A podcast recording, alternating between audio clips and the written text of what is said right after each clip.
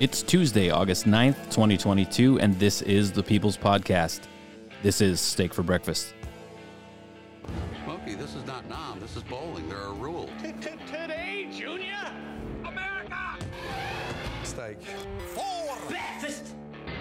So stand by.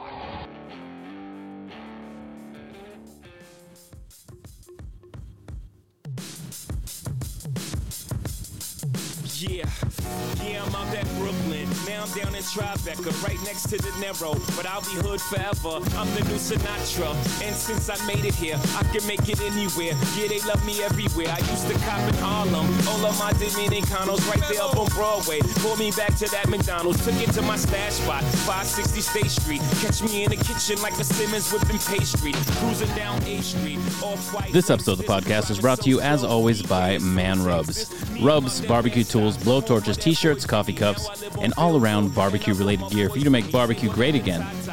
Can be found at manrubs.com and on Instagram, manrubs. Use the code STEAK15 for 15% off your order. Also brought to you by Stay Ready Gear. They're at stayreadygear.com and on Instagram, Stay Ready Gear USA. Holsters, custom kydex, mag carriers, tourniquet carriers, on and off duty gear, hot melted plastic made just for you. Need something custom? They got you covered. Use the code STEAK for 5% off. Don't get ready, stay ready. the Pillow King of Minnesota and the apparatus known as the My Pillow family.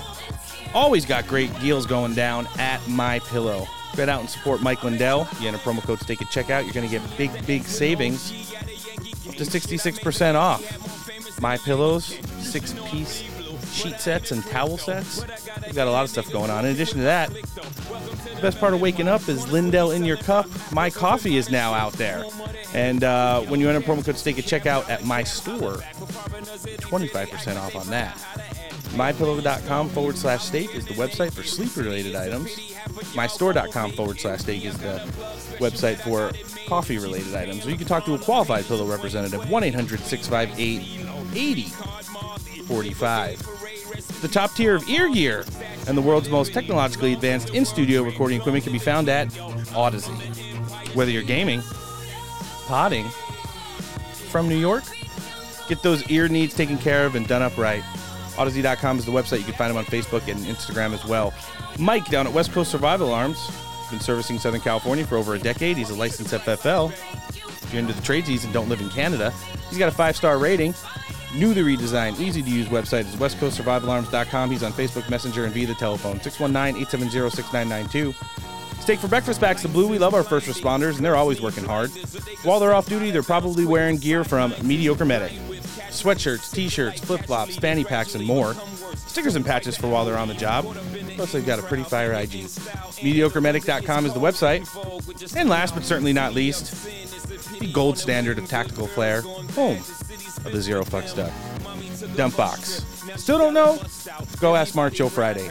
Dumpbox.us is the website. You can find them on Instagram. You can find them on Facebook. Friends, don't forget to follow the show on Instagram at Steak for Podcast Breakfast or via the website at steakforbreakfastpodcast.com. There you'll find a link tree that will take you to all our social medias, the website, our newest Substack, Telegram channel, and more. On that note, and to all our friends joining us today on the Patriot Podcast Network via the Roku app, from the Twitterverse, Instagram, Discord, Frank Speech, and now via our verified account on Truth Social. Welcome. Tuesday edition, Steak for Breakfast podcast, episode 159. I'm Roan. Noah's out of the office this week. He's uh well, as Walmart employees, he's finally getting his forklift certification, so even though he's off the market, ladies watch out. Antoinette's just finishing up her move. She'll be uh, back on Friday. We've got a big show coming at you today, New York edition a Steak for Breakfast podcast. We're going to have two great America First candidates in here, and we're going to be sitting down with Mr. Raheem Kassam. But before we do any of that, let's jump into a little bit of the news. We have breaking news. This is a statement from former President Donald Trump. These are dark times for our nation as my beautiful home, Mar a Lago in Palm Beach, Florida, is currently under siege, raided, and occupied by a large group of FBI agents. Nothing like this has ever happened to a president of the United States before. After working and cooperating with the relevant government agencies, this unannounced raid on my home was not necessary or appropriate. It is prosecutorial misconduct, the weaponization of the justice system, and an attack by radical left Democrats who desperately don't want me to run for president in 2024, especially based on recent polls, and who will likewise do anything to stop Republicans and conservatives in the upcoming midterm elections. Such an assault could only take place in broken third world countries. Sadly, America has now become one of those countries corrupt at a level not seen before. They even broke into my safe.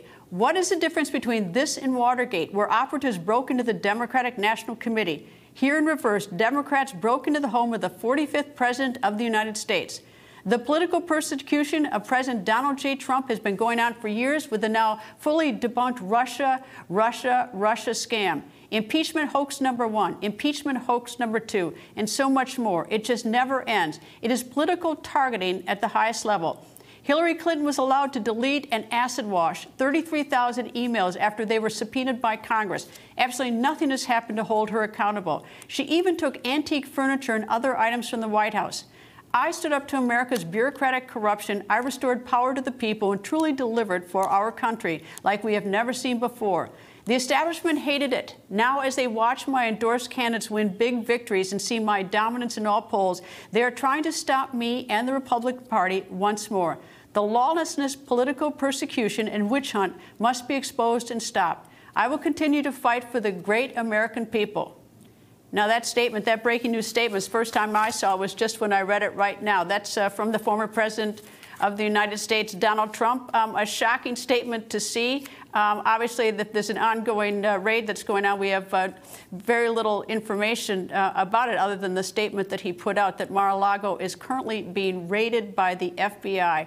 Um, it's unclear what the investigation is for, um, but uh, nonetheless, uh, certainly is a surprising breaking news story tonight as we continue to watch this. Hmm. The host of the Great Divide podcast, Alan Jacoby, is here today. He's guest hosting with me. Alan, welcome. Hey, Ron. Thanks for having me. New York edition. I love it. And, and look at that. Even our, our guest host is, is from the great state, the Empire State. Um, Alan, great to have you. Uh, we're we're seeing well, we're living in unprecedented times. We say it all the time. It sounds kind of cliche, but when you see the events unfold that have happened over the past 12 to 16 hours, um, we've never seen anything like this before. It's like Watergate on steroids, um, complete weaponization of federal law enforcement agencies at the behest of the current president of the United States. Um, and, and, what we saw go down at Mar-a-Lago yesterday is just something like we've never seen before. What did what did what did you think uh, watching it, you know, unfold on, on social media and, and via the television yesterday? You know, I was actually in the middle of a live broadcast on my show when it broke with uh, James from We the People Radio. We were doing Monday Madness, and uh, I saw it, and I, I, I guess I felt I should have been surprised, but I, I part of me, most of me was not surprised. It was something like this I expected. I didn't expect it now. I expected this uh, later on down the road, but it happened. And again, it's that political persecution of a weaponized DOJ and FBI.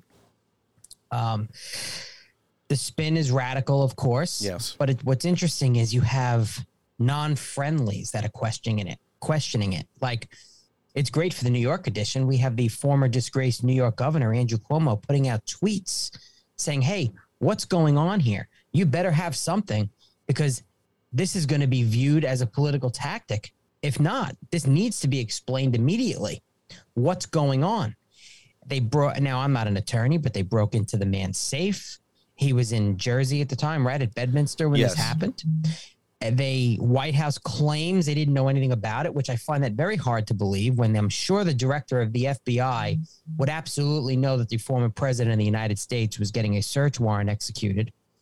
It's a lot of questions with the search warrant and the federal judge and his connections possibly to serial pedophile Jeffrey Epstein. And mm.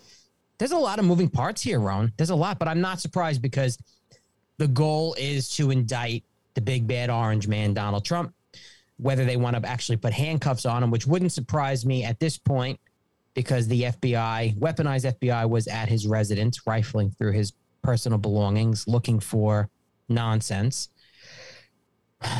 It's interesting times, Ron. It No, really is. and, and they'll get a lot of nonsense. You know, as, as most people may have been surprised by this yesterday. Um, our next audio clip is going to show that this was something that was telegraphed as um, just as recently as this Sunday, when um, the Attorney General of the United States, Merrick Garland, sat down for a one-on-one interview with Lester Holt. Let's hear it. fear or favor. We intend to hold everyone, anyone who was criminally responsible for the events surrounding January 6th for any attempt to interfere with the lawful transfer of power from one administration to another accountable. That's what we do. We don't pay any attention to other uh, issues with respect to that. So if Donald Trump were to become a candidate for president again, that would not change your schedule or, or how you move forward or don't move forward? say again that uh, we will hold accountable anyone who was criminally responsible for attempting to interfere with the transfer, legitimate, lawful transfer of power from one administration to the next. That was this past Sunday on uh, MSDNC, that exclusive interview with the, uh, The clown. yeah, Lester Holt and the current Attorney General. They they are making it obvious that they, this is an attempt to prevent Donald Trump from running for running for president in 2024 because the left is absolutely terrified of what will be exposed, what will come next. The good thing of this whole scenario, I truly believe, is this is going to garner more support for the former president than take away. I think a lot Galvanizing of- moment. Yes, absolutely. I think I think a lot of moderates are going to say, "Hey, this isn't right," and make them look a little deeper and look at the bigger picture and realize what's happening. I mean, it's it's it's truly amazing that this has happened. But again, the FBI does not want to discuss in congressional hearings anything about the Hunter laptop, or like said in his statement that Donald Trump gave about Donald Tr- uh, Hillary Clinton's emails. It's just uh, when when this happened and I was on, I was live on the air. My phone went off with a few people, but one of them was actually Roger Stone out of the blue saying, "Oh, looks like Donald Trump is getting the Roger Stone treatment." And I, the reason I just thought of that was CNN got to Mar-a-Lago awfully fast, in my opinion, if I'm not mistaken, just like they did when they raided Roger Stone's house Correct. and arrested him. I found that quite interesting, but the Yeah. White House had no idea about it. Yeah, it was. Uh, well, we were we were able to confirm, even though there was reports of it online, that there was some reason to celebrate at the White House last night, according to some staffers who leaked it to the media. And you mentioned CNN. We're going to play a portion of their cold open right now. Let's hear how uh, the other side of the aisle celebrated this uh, raid. that the FBI executed a search warrant at former President Trump's Mar-a-Lago in Palm Beach, Florida. Obviously, a very significant headline there. We're going to be getting much more information over the coming minutes. Uh, literally, we have just found this out. As we get more, we're going to bring it to you. Obviously, an FBI and a search warrant uh, coming as part of the DOJ, uh, and it comes on the same day that the January 6th Select Committee is now in possession of new text messages.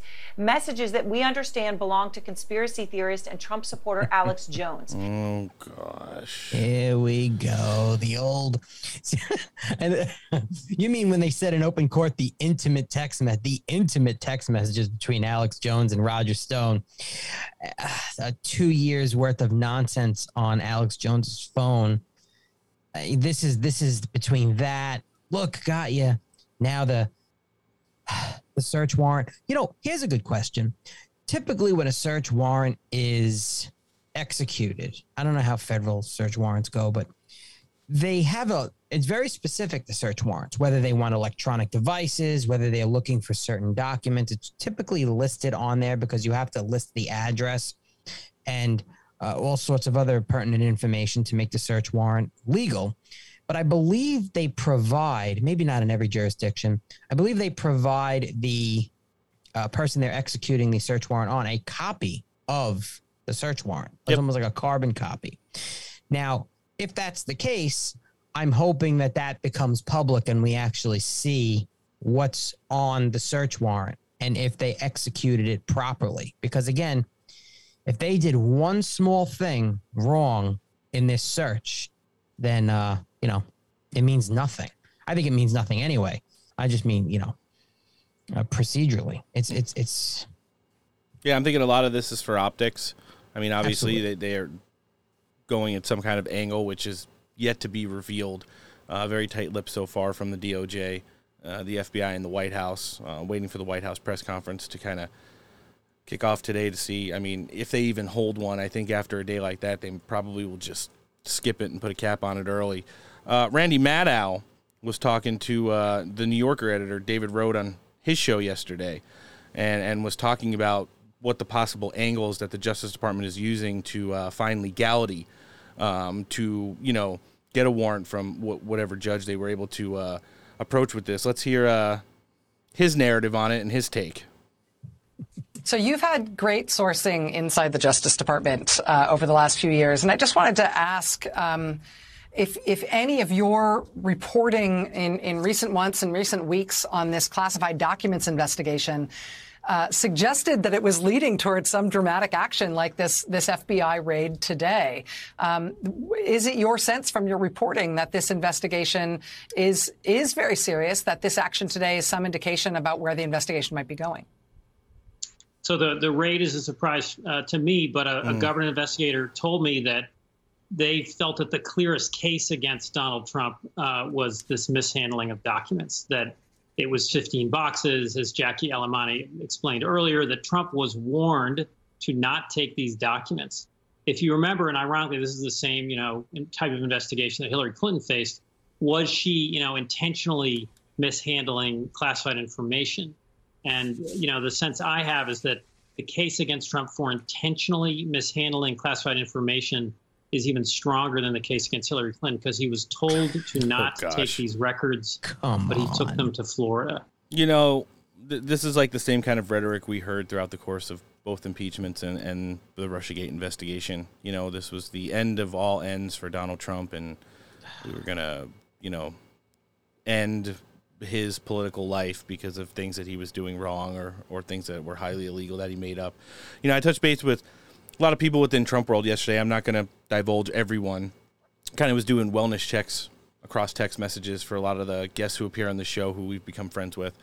And, uh, you know, two of the ones I will talk about, though, uh, you know, right when it was breaking, I wanted to make sure that because you know sometimes there's layers to these operations that it wasn't going across the board and in other places.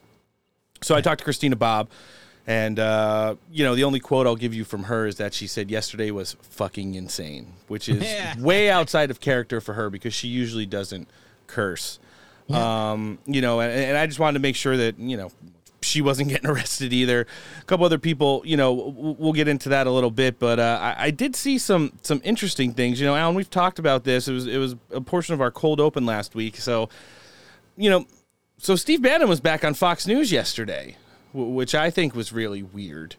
Um, Steve Bannon on Fox. Yeah. Well, I don't watch fact. Well, I don't watch Fox, and I don't really watch much of Bannon. But what? Uh, so what happened there? Well, apparently they wanted a take from him, so they they reached out and called him. I, I just thought it was kind of you know odd for the network that doesn't really enjoy Donald Trump, and uh, you know w- was going down the road with the January 6th committee that Steve Bannon was a large portion of the you know ground game that directed it a day of, even though we know that's 100% false. Right. Uh, well, CPAC last week, and, and then Fox News yesterday. Um, let's hear the big guy from the larger apparatus weigh in on, uh, you know, just what he thought was going on in real time.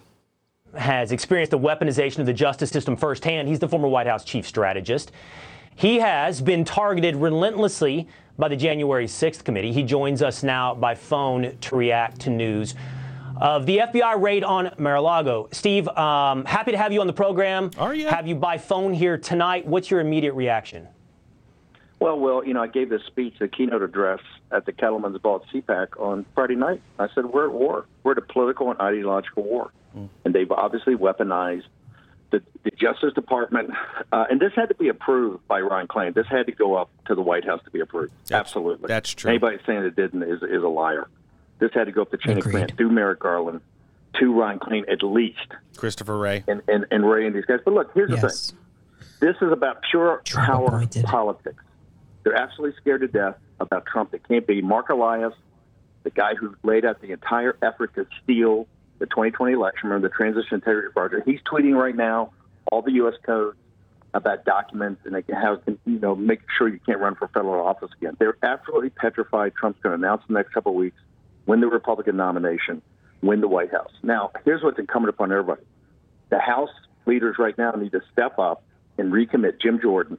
Full investigation. I think cutting off appropriations to the FBI to get to the bottom of this. Okay, this, this is this is going to continue on. The FBI right now is the Gestapo. The FBI is the Gestapo, whether it's out in Colorado, putting a Gold Star mother like Tina Peters in, in, in chains, mm-hmm. Peter Navarro in chains. It's absolutely obscene. This is an obscenity. And we're going to have to fight fire with fire. The way to do it is win elections, win them overwhelmingly, and then use the appropriations process to choke down the FBI and choke down the Justice Department and get to the bottom of who approved this. This is this is so outrageous. Amongst a lot of You other know, things. don't- Yeah. I want to ask you this sir. question, Steve. Um, You know, I'm familiar with um, I'm familiar with your point of view. I'm familiar with the opinions you share on War Room. I'm uh, familiar with how deep you fear the corruption has run within the United States of America. I'm curious. I said this earlier in the program.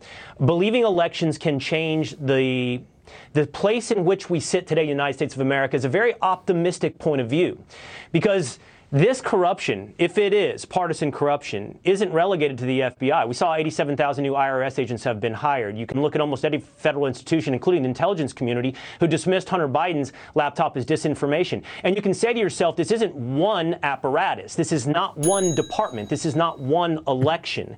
Our problem is deeper. Well, you're 100% correct. This is not about corruption. Let's set that. That's not corruption. This is about the administrative state. This is about an undemocratic apparatus, bigger than the bureaucracy. This is the oh, administrative killing it this segment. and they want to run things their own way, and they want to pick and choose who actually runs and who actually wins. This is why it's incumbent upon. Look, we have two thirds of the nations in back of us. Hispanics, African Americans, Asian Americans. It's now time to take control of the House of Representatives with an overwhelming victory, and then act like we mean right. it. The Jim Jordans and people have to step up, and Kevin McCarthy have to step up and say, Better "We're going to have change full the leadership." investigations. We're going to choke them down in corporations." Listen, we I got are, it, Steve. This is a non and, and they would they would proceed to cut him off a little bit there at the end because they were running up against a hard break. I, I, I talked with Kash yesterday. You know, as staying in this thread, the administrative state appropriating down a lot of the uh, federal agencies and then getting to the bottom congressionally of, of, of just what's going on in the bigger picture, not just this thing. Yeah. So I guess they're planning a, uh, well, Kash's exact words were sumo suplex is coming. And he resent me a Breitbart op ed where portions of an interview with him were, were put out at the end of May. And it's entitled Documents at Mar a Lago Classified Were Already Declassified. And if they're going to use this as kind of a misobservation that they went on the premise of, of getting this to, to find out if, well, maybe there was some classified within, you know, the parameters of all these unclassified ones, then that's just straight garbage. And, and, and like we said, a completely political ploy in regards to what happened yesterday. So, Fishing expedition. yeah, I'm, I'm really getting excited. To, you know, Donald Trump has not given an, an official statement other than his Save America text one that we let our show in today. And uh, Kash is yet to to go on any of the major news networks yet, but I- I'm excited to see. And if we get it today, we'll we'll throw it directly in. If not, we'll we'll add it to our Friday edition of Steak for Breakfast this week. But uh, he and Devin Nunes will be here for a together segment on the 23rd of August, so it should be a good one. Um, speaking of good ones, Eric Trump jumped on one of the Fox News shows yesterday, last night, and, and was talking about exactly what was going on here. And uh, let's hear him weigh in on what was going down at, uh, well, his dad's pad.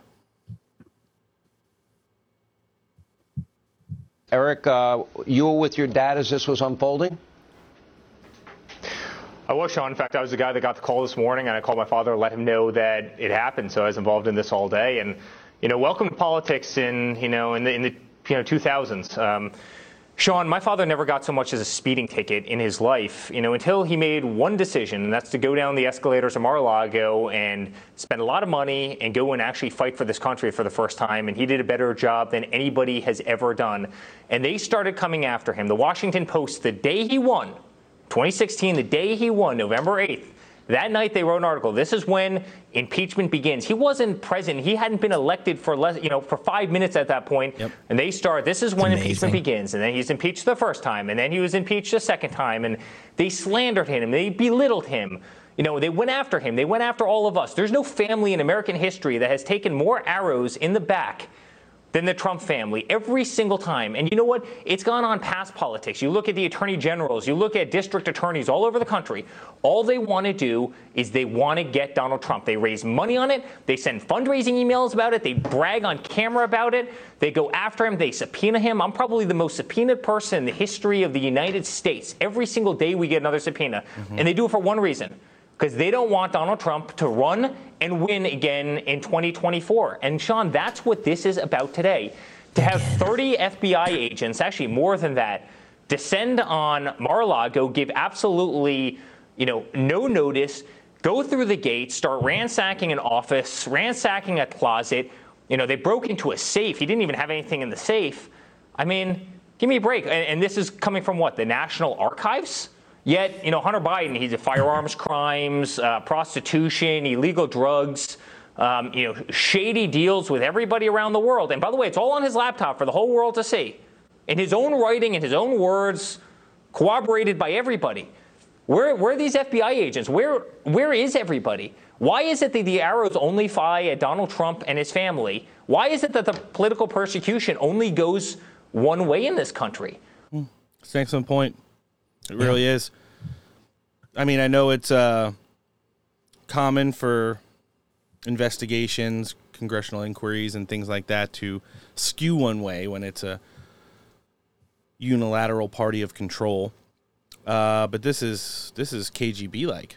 This is uncommon because it is a former president. You know, it wasn't uncommon for the FBI to show up at Rudy Giuliani's apartment at 6 a.m. in Manhattan and take all of his electronic devices. All right, all right. Being the former mayor and and and uh, uh, former president's attorney, all right, big deal. We're talking about the former, the most recent former president of the United States. They showed up like the Gestapo, and I really like to know. Another question is, I'm imagining knowing that they're going to the former president's home. That who I'd like to know who the highest ranking FBI agent was there. Like, was there a a, a director of the Florida field office? Florida field office, and and how much notification did the director of the FBI have?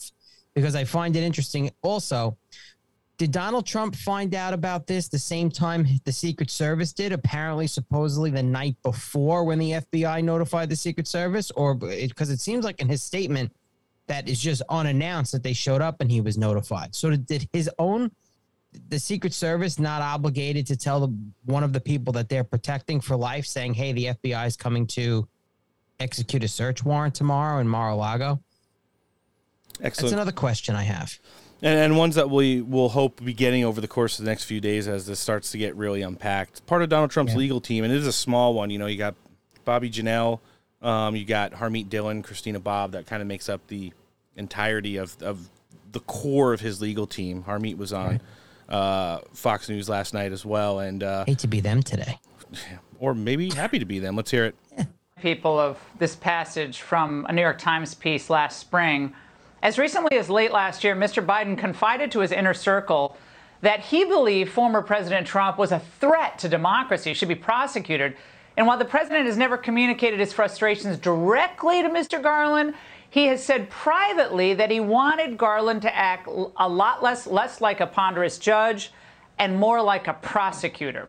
Okay, so the New York Times publishes that, Harmeet. But we're all supposed to believe that there's an impenetrable wall between the DOJ acting as an independent force for good in law enforcement and Ron Klain and you know every other senior figure, Samantha Powers, and in the White House. Really? Well, Laura, you know, one point I want to make about this, you're absolutely correct, is that this deep state is a bipartisan deep state. And a lot of these characters here have good Republican credentials, if you want to call it that. I mean, uh, Christopher Wray clerked for Judge Michael Luttig on the Fourth Circuit, who is one of the most, uh, you know, deranged of the TDS critics out there today, uh, lending his so-called veracity to criticism of President Trump.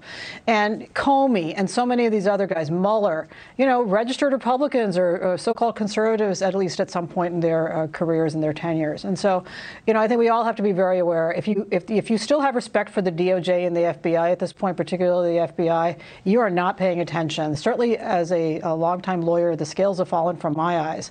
And what the abuses that I've seen in my career uh, it is very hard for me to take anything that these people are taking seriously.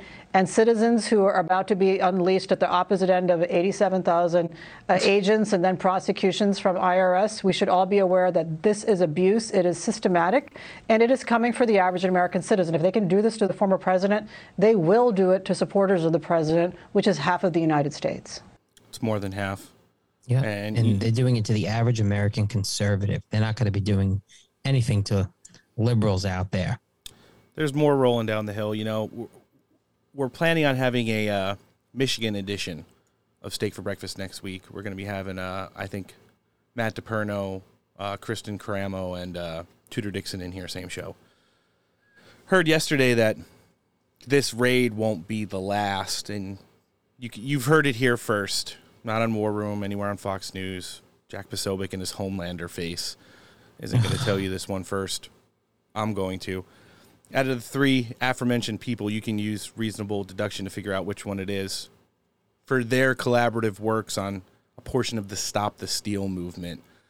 Uh, there's there's rumor and hearsay that a similar raid will be going down in the next seven to ten days on one of those Michigan nominees. So, political affiliation, it. party, or status as a legitimate candidate now mean nothing. Um, you know, we all saw Kevin McCarthy uh, weigh in with his absolutely paper tiger statement yesterday. I'm, I'm reading now. I've seen enough. The Department of Justice has reached an intolerable state of weaponized politicization when Republicans take back the House. We will conduct immediate oversight of this department, follow the facts, leave no stone unturned. Attorney General Garland, preserve your documents, clear your calendar. I heard that I, have quoted it on Truth and, and, Twitter. You know, stop being a puss boy. Yep. That statement should have read when we retake power in November, we will be immediately issuing articles of impeachment for Merrick Garland, amongst others. Right. That's how the pushback happens. And I think they're all just dancing around it. The Republicans, they all have to say something because people are watching. And I, I said it you know, pay attention every elected Republican. We have to know who the backstabbers are. So they're all coming out, like you said, just being those little paper tigers like Lady G, Lindsey Graham, Trump raid, a dangerous moment for the American Constitution. Shut up, Lindsey. What are you doing? What are you doing, Lady G? What are you doing, Kevin McCarthy? Hmm. Ron DeSantis put out a statement also that he uh, was completely against the events that went down yesterday. And uh, his offices knew nothing about it. the The reality of that is yet to be seen. Uh, we'll we'll see how that develops. I, I am in the believe Ron DeSantis well, portion of it right now. Yeah, that's that's another thing too. Now the the the the Federal Bureau of Investigation is executing a search warrant on Mar-a-Lago. Did they notify the local law enforcement in that jurisdiction that they were doing that? Hmm. That's another question. It sure is. Our last audio clip of this uh, cold open slash news one segment. Dan Bongino, who I'm not a huge appreciator of. I like the idea of him. I really don't like his politics or or follow him. I think anyone who's that far into the mainstream, like they have people who tell them what they can and can't say. And even though he's supposedly the most air quoting unfiltered of them all, it's like yeah, I don't think all so. you have to do is go down to the to the reels out here in the podcast community to find out what what an actual narrative sounds like. But you know, you, you could tell because of his relationship with the 45th president of the United States that there there was some uh, legitimacy behind this. So let's hear him weigh in and, and uh, hear what he had to say. Dan Bongino, the host of Unfiltered on Saturday nights. Dan, your quick emotional reaction. I think everyone's a little emotional here uh, about this raid. Yeah, I mean, you think this is some third world bullshit right here. Let me say it again third world bullshit. I mean every word of that. I don't care that it's cable news. I was a federal agent. I raised my right hand and I swore to protect and defend the Constitution of the United States. And I love this country. This is a freaking disgrace. A disgrace. We don't live in Cuba. We don't live under Kim Jong un. We live in a constitutional republic, a representative democracy. You have a bunch of FBI agents raiding the home of a former president because they don't like his politics? Are you kidding me? You've spent this whole show, Jesse, and I've spent my entire time either on Fox or on my podcast exposing the left for claiming Russia interfered in an election as Hillary Clinton played, paid off a bunch of foreign agents, her team literally to fabricate a story that occupied the nation for four years. What's she doing right now? Getting a manicure in freaking Chappaqua. Mm. She's not doing squat. Nothing. Hunter Biden is having sex on tape while doing crack. While doing crack. And what is he doing? He's living in a Malibu mansion. 20 million a month. And yet the president, the former president, who whether you agree with him or not on his claims about the election, whether you agree or not, we still live in a country where you are allowed to challenge an election. There's even a process. The ECA, the Electoral Count Act. You may not like it, but it's a process. How do I know it's a process? Because some people are trying to reform it. You may not like it, but now you send the FBI. Let me tell you something. I have been, I have paid due deference to the FBI for a long time, and a lot of listeners didn't like it because I work with some very good people over there who have since retired. The management of the FBI has now shredded any single shred sliver of credibility this agency had left. Nobody will take them seriously from this point on. It is over. You've heard the examples Stone, Manafort, Cohen, over and over. Are they good guys? Are they bad guys? I don't know. I don't care. I don't know them. All I'm telling you is you cannot tell me we still live in a constitutional republic and not the freaking third world when you have Hillary Clinton paying foreign agents to interfere with an election people lying under oath repeatedly, Hunter Biden doing crack on tape. And what happens? Where are the federal agents? They're not in Malibu. They're not in Chappaqua. They're in Mar-a-Lago. This is some third world garbage that happened tonight. And I'm telling you, the FBI management, here's a solution. Last thing. We have now got to win in 2022. You have no choice now, folks. Oh, we don't like the swampy Republicans. I don't like them either. Republicans may not be the solution to your problems, but Democrats are certainly the cause of all your problems right now. Facts. If there was ever a clarion call to remove your ass from the seat and go vote in 2022, this is it. Agreed. It's like one of the first times I agree with one of his uh, rants in a while across the board. But the fact of the matter is, he's right. And uh, hopefully, this will be a galvanizing moment. Remember, you've seen a lot of drive by headlines over the last, now it'll be 24 hours by the time this show airs this afternoon on Tuesday. Uh, must run now, must declare now, uh, you know, this, that, and the other thing. Listen, you've heard it here first. I'm going to repeat it. Other people directly connected to Trump World, some who are already Republican nominees for positions within our government in the general election who have already won their primary will receive swats like Mar-a-Lago did yesterday. That's an unequivocal fact, and you will see it over the course of the next few months, if not in the next few days. This is not over; it's just beginning. Uh, what starts with yesterday will evolve into. Remember what I said: possible indictments. They were going to use that term until it's no longer applicable. It won't be applicable after the midterm elections, but they will hang that over all of our heads, just like impeachment volume one, impeachment volume two, Russiagate. This is the end of Donald Trump. Pack it in, lads. We've been defeated. And they will use this because they have nothing else. They just approved in the last 10 days $2 trillion in wasteful spending. Taxes across the country are going to go up in some areas of your life as much as 30%. 87,000 IRS agents are going to be trained in the next 18 months to go through every single facet of your life so you can't focus on politics because they want to know where the receipts are from the gas that you used for your small business, for the equipment you bought for your kids to play sports, for the business meeting. Or are you lying? Who knows? Listen, we do know it's going to be bad. And, uh, you know, moving forward, we're, we're going to keep an eye on it. We'll have probably a little bit clearer picture on this show by our Friday edition. Good news for us, though, in the next few weeks, Christina Bobb will be here on Tuesday, hopefully, depending on what's going on. and we'll get a little bit more of uh, some insight into what, uh, you know, yesterday looked like from someone who was on the ground for our listenership, something that we could bring you here at Steak for Breakfast and you won't get anywhere else. And like I said, on August 23rd, by the time we do have a clearer picture of what's going on, and maybe other people who have been ensnared in this, we'll have Devin Nunes and Kash Patel, same segment. Going to try and can try and con them into an hour for you guys. But uh, you know, as we're getting ready to wrap here, we're going to get a really good narrative and some additional context from one of our great guests. He's the editor in chief of the National Pulse. He writes a above average Substack. He's an author, journalist, political analyst. Worked on Brexit, all things that we love here. He's back on the show, Mr. Raheem Kassam. Thanks for joining us today. Above average. I mean, uh, you're being very kind. No, you have one of the uh, best Substacks out there. I'm not going to lie. I, I, look for writing tips in some of your writing styles that I've used in some of mine as well. And uh, I like the way it's like listening to you talk when you read your Substacks. It kind of goes in the same way w- with uh, some of your books. I, I, think it's a very unique writing style, and it's probably ha- why you've had a lot of success doing it. Sir, how are you?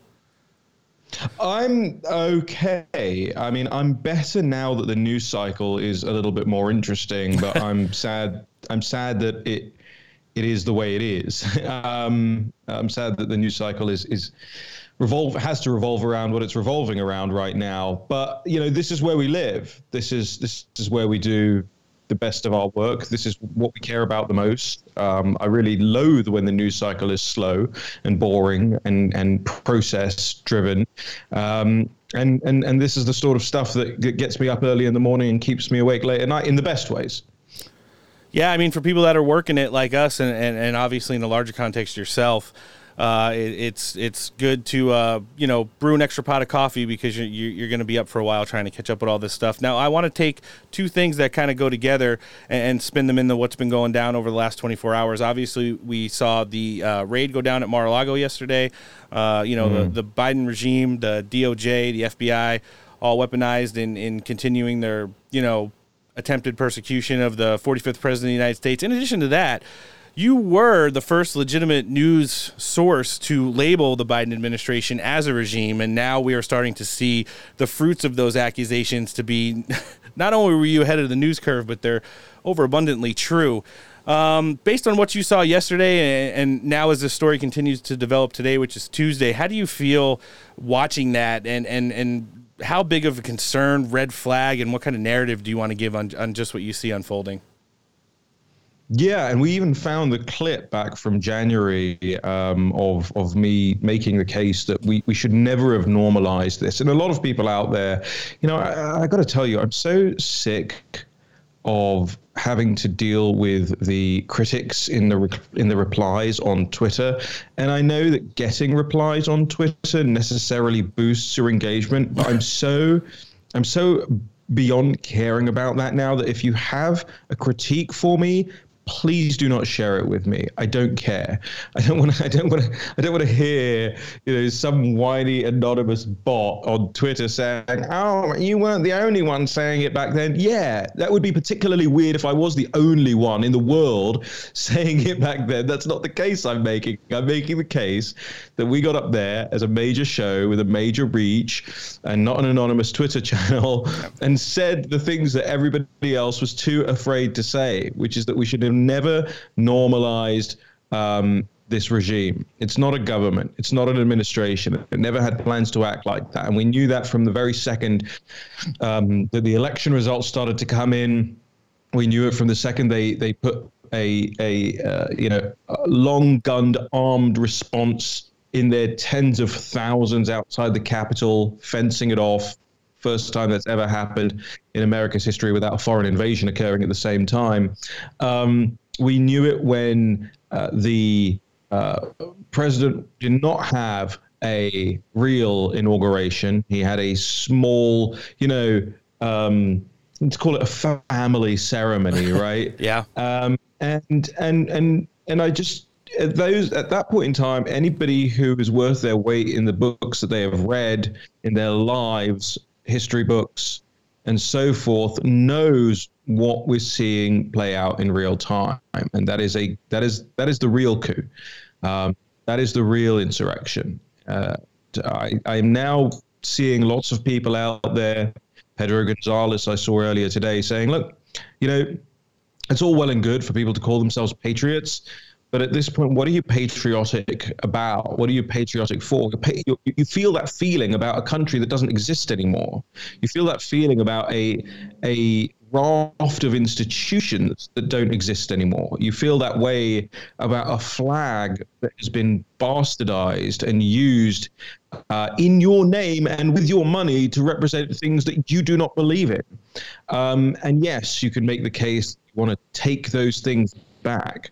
Um, but in order to do so, uh, you, you, you can't you can't just simply hearken back to a gentler and easier and more bipartisan time in this country. Those days are over. They're over. They're probably not coming back in your lifetime. No. And the thing you need to set your mind to is not how you get back there. That'll be for your kids and your and your and your grandkids and your great grandkids.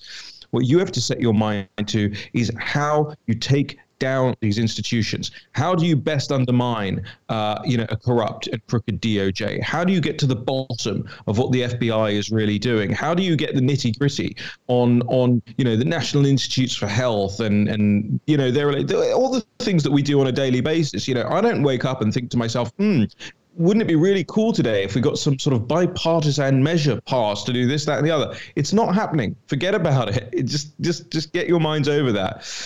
Um, so as I as I look at the last 24 hours, I think to uh, firstly, no surprise at all, and I think I think a lot of people, Michael Anton, uh, I know some of your frequent guests, um, uh, Paige Willie, uh, and and others look at look at all of this and go, well, yeah, twas ever thus. Like this was this was obviously going to be the case, and we're all next. you know, they're not going to stop at Donald Trump, and they're not going to stop at Mar-a-Lago.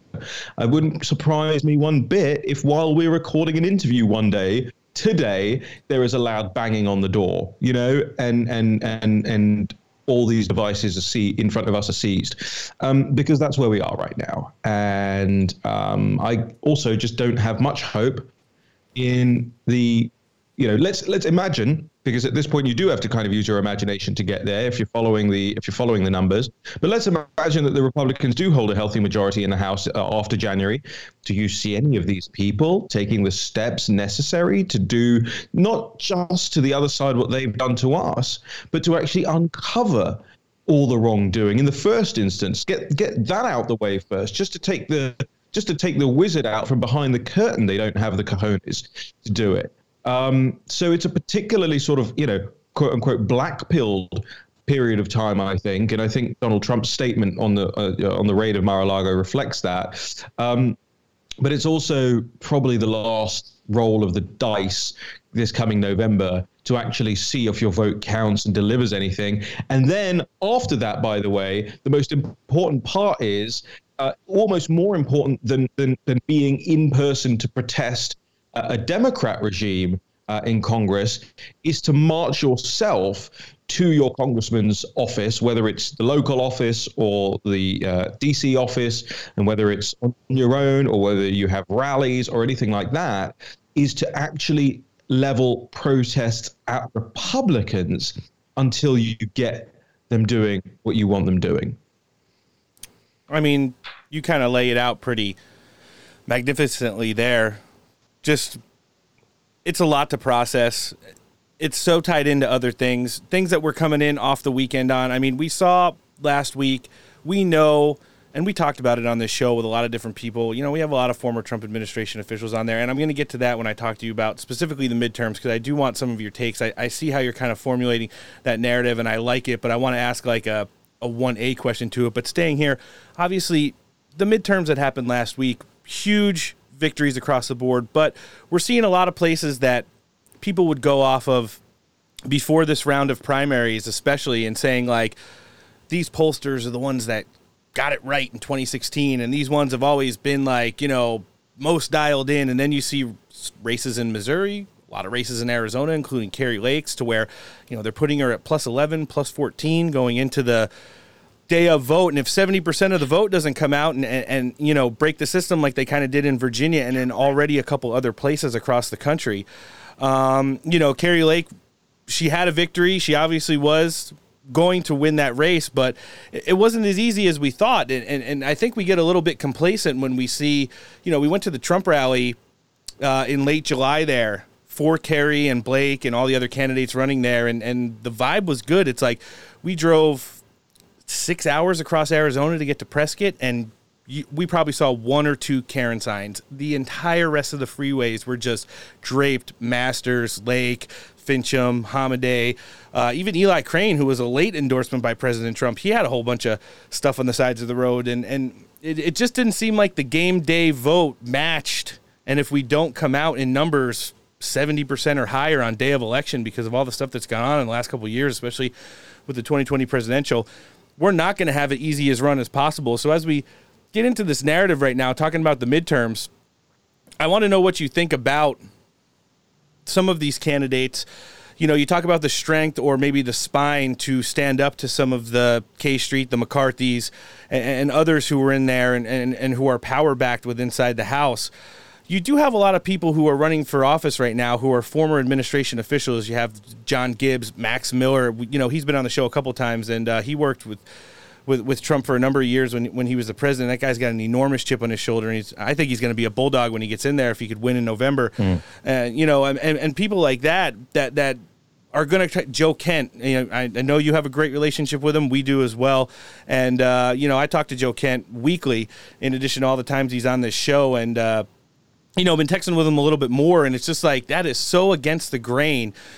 Do you mm-hmm. think some of the people who are longstanding there, who who we can appreciate in some context, the Jordans, the Banks, obviously the whole Freedom Caucus, Marjorie and uh, Matt Gaetz, Boebert, and them, Gosar, are is that enough to finally push back against these people and and kind of lay it out behind closed doors? Because there's going to be some knockdown, drag out fights once uh, this election is over.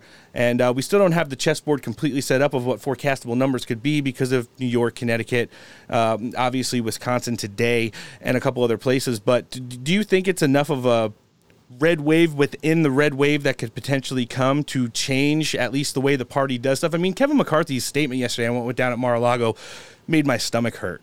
You know, save the date and save your paperwork. Who gives a shit? How about once we take back the party, and power in the House, we're filing articles of jail. Yeah, articles of impeachment on day one, and we might be warming up a cell for you. I'm exactly in the same thread as you. I mean, this is, this is exactly what we do. Why not make that threat? That doesn't help galvanize the party. That doesn't motivate people to go out and vote. Oh, save the date. We're going to be setting up a congressional investigation. Who gives a shit? Nobody cares about that. Yeah. Yeah, and and and you know, none of these um, real firebrands are necessarily going to have um, uh, committee assignments that give them subpoena power anyway. So you will end up with with Kevin McCarthy approved subpoenas, which is to say, oh, you know, let's find out what Merrick Garland had for lunch last week. Let's find out what, you know, Nancy Pelosi. We won't look into her finances or her stocks or her insider trading. We'll we'll look into, um, you know, maybe she had a hundred dollars spent on her campaign when it through her private office when it should have come through this other pack or whatever. You know, it'll be stupid things like that, and it'll be rap on the knuckles stuff rather than full full fledged, full bore.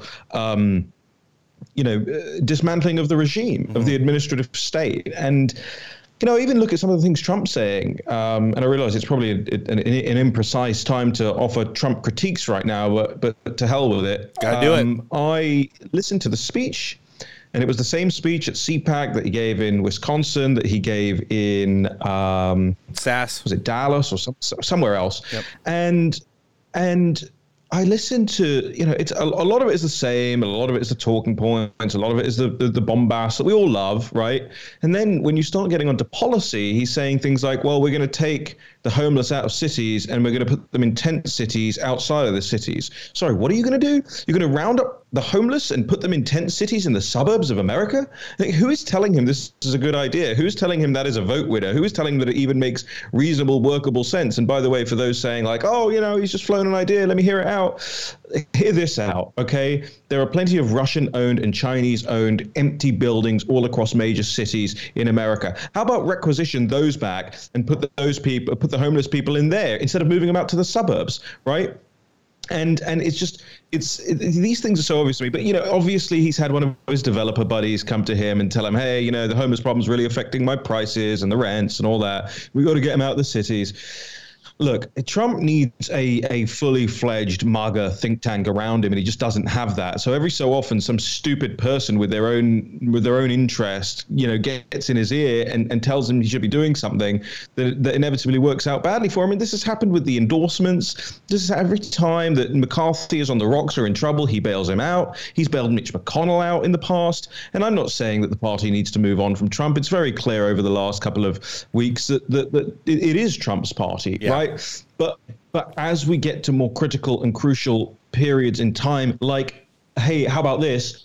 Mar-a-Lago being raided by the FBI, then I, I really want to be able to look Trump in the face and say, are you glad you have Kevin McCarthy on your side at this point in time? Like, has this worked out well for you? Did the, did the you, know, did the statement he put out really, you know, g- give you the sense that he has your back? Did Mehmet Oz's statement feel like he has your back? Did the people who went up on Capitol Hill today uh, and, and to the White House to support this regime and its CHIPS Act, th- there's more of them doing more for the Biden, um, um, you know, uh, whatever you call it, the, the, the, list of things that he wants to get through by the time, before the time he's a lame duck, then there are Republicans on Capitol Hill fighting for Trump. And I just want to like shake him by the lapels and say, is this what you want? This is, this is where you operate best, where you're always having to watch your back. I, I just don't, I don't see that this is, this is a wise um, way of operating. But back to the, back to the broader point here, I think um, Joe Kent uh, Anthony Sabatini, yes, all of these people are going to face um, not just opposition money here. They're going to face money from their own side. In fact, we have an article up on the National Pulse today. Um, later on Tuesday, August 9th. So if you're listening to this afterwards, um, you know it'll be up um, by Jeremy Carl, who makes exactly this point. He says, "Look, um, Joe Kent, remember, was not just opposed by Jaime Herrera Beutler. He was opposed by that Heidi St. John and the money that flowed from Republicans, Republicans who were trying to stop Joe Kent uh, qualifying in Washington's, you know, bizarre primary. That Sabatini will have exactly the same thing. So yes, he just about gets over the line for the primary, right? I mean, we're talking we're talking point something percent here, and a couple of hundred votes. Um, how does that how does that bear out for the actual election? It doesn't it doesn't bode well. And when you look across a lot of the Trump endorsements, a lot of them have massive, massive hills to climb. Now, why is that? Um, you know, because when you're Kari Lake and you are bombastic and loud and popular and saying all the right things and good looking and great team and great ads and been on TV, celebrity, popular, personable, I mean, you should be storming. Storm. There shouldn't even be a question on primary day whether you're going to get the nomination, but there was. And while we can look across Arizona and say, well, okay, so she, but she won every county, but it's still we weren't sure going into election day that that was going to be the case. Nobody Correct. was sure on election day that that was going to be the case. You can't be going into elections where the opposite side is running record inflation, where there isn't baby formula on the shelves, where there aren't cars in the lots for people to buy if they have the money to buy them. And by the way, nobody has the money to buy them. You can't be you can't be in opposition during such dire times and not make any headway. This is like the Labour Party in Britain. So Keir Starmer. You have a Boris Johnson outgoing government that is wildly unpopular, racked with corruption. You have two candidates, Liz Truss and Rishi Sunak, who mean nothing to nobody at all. And the Labour Party still can't make any headway. And here's why, to take it full circle. Kevin McCarthy and that milquetoast statement. Kevin McCarthy in that milquetoast statement, right? And because because what that does is that trickles down through the party, and people take their line and they take their tone and they take their um, you know the the the, the mise en scène of Washington D.C. from that. He's the bloody leader of the party, and so they would necessarily take his lead it's it's too tepid for people. They're bored of this rhetoric. They don't want to hear "Let's wait and see," as I heard somebody else said today. Let's wait and see if how this shakes out. How about we don't wait and see? How about we make it very clear in this moment, right here, right now, that if you intend to raid the homes of political opposition candidates, then every single thing, every single thing will be done to put your asses in jail. How about that? Yeah. I mean, you nailed it on the head. You said during your commentary, you wouldn't be surprised if you heard a knocking on the door, maybe not even a knocking, more of like a ramming. We know for sure at least one more already Republican nominee running in a race in the United States. I was told yesterday personally, there's a judge sitting on an order to do the exact same thing to them for their participation in Stop the Steal. Uh, hmm. On the legal end of it, and it, it's coming. It, it's the political opponent on the Democrat side was the lead on it, mm. but now because they're both nominees, they've passed it on to a lower court federal judge who has been sitting on it for three months and is waiting for an opportune moment to do another Mar-a-Lago type thing to another Trump endorsed already nominee running for uh, you know, a position in the government in the midterm elections this November. Like that is confirmed. We will see at least one more. There's going to be probably more. I mean, you already have. If you just want to talk about numbers across the state, and we all know J.R. Majewski was there, Mark Finchem was there. Um, you mm. know, mm-hmm. on January 6th, uh, Doug Mastriano, uh, you know, coordinated the whole Pennsylvania operation in regards to that. Whether you know it turned out to be successful or not, he is now the Republican nominee for governor there. And, uh, you know, I, I, think yesterday was not only unprecedented, illegal, unconstitutional, and all those other things. Uh, you had a great article come out this morning. I was just skimming through before we jumped into the show about no surprise. You want to you want to tell our listenership about the judge that uh, signed off on this uh, operation that happened yesterday? Yeah, I mean, you know, from from the moment it happened, uh, Josh Hammer over at Newsweek sent me a text. He He's said, great. "Hey, do you want to do an article on this?" I said, "Well, actually, I would like to wait and see um, what the warrant is and who the judge is. And it will only take sort of half a day for that information to come out because everybody wants that information. You know, left wing reporters, right wing reporters, everybody wants that information. And sure enough, um, this morning, uh, to use one of my favorite uh, turns of phrase, Politico uh, fingered Judge Bruce Reinhart. Mm-hmm. And the way they did it was very simple. They looked at who the judges in West Palm Beach were that had jurisdiction here, and they looked at the uh, court records to see who had recently signed uh, uh, warrants. And it was it was Judge Bruce Reinhart. and I've not heard anybody deny so far that it's uh, Bruce Reinhart, who's this uh, who's this guy, and the other two are William Matthewman and Ryan McCabe. So first thing this morning, I sent to Natalie this this Politico thing. I said, let's let's go through Judge Reinhart's background, and within five minutes, she goes, um. You might want to look at this. Turns out this was uh, Jeffrey Epstein's lawyer, or at least alleged to be Jeffrey Epstein's lawyer. He only copped to representing Jeffrey Epstein's um, pilot, his scheduler, um, and one of these girls who actually described uh, as was described as, as, as Epstein's sex slave. Uh, but there's there's toing and froing on this, and this man has even been on Newsmax. By the way, he's donated to Obama's campaign twice, uh, thousand dollars each time. He donated to Jeb Bush in 2015. Amazing. And so you look at this and you think, okay, this is a very low level judge. He's already sketchy. There's articles all the, all around about him and his links to uh, Epstein and uh, some other things that are not necessarily above board for somebody like him to be doing. And yet, yet he uses this power to instruct uh, the FBI that they can search the premises of, of, of, a former president of the United States. Well, look, I am not in the business of um, saying that judges who make bad decisions should be prosecuted for those decisions. If if you start making that routine, um, then then the whole judicial process falls apart.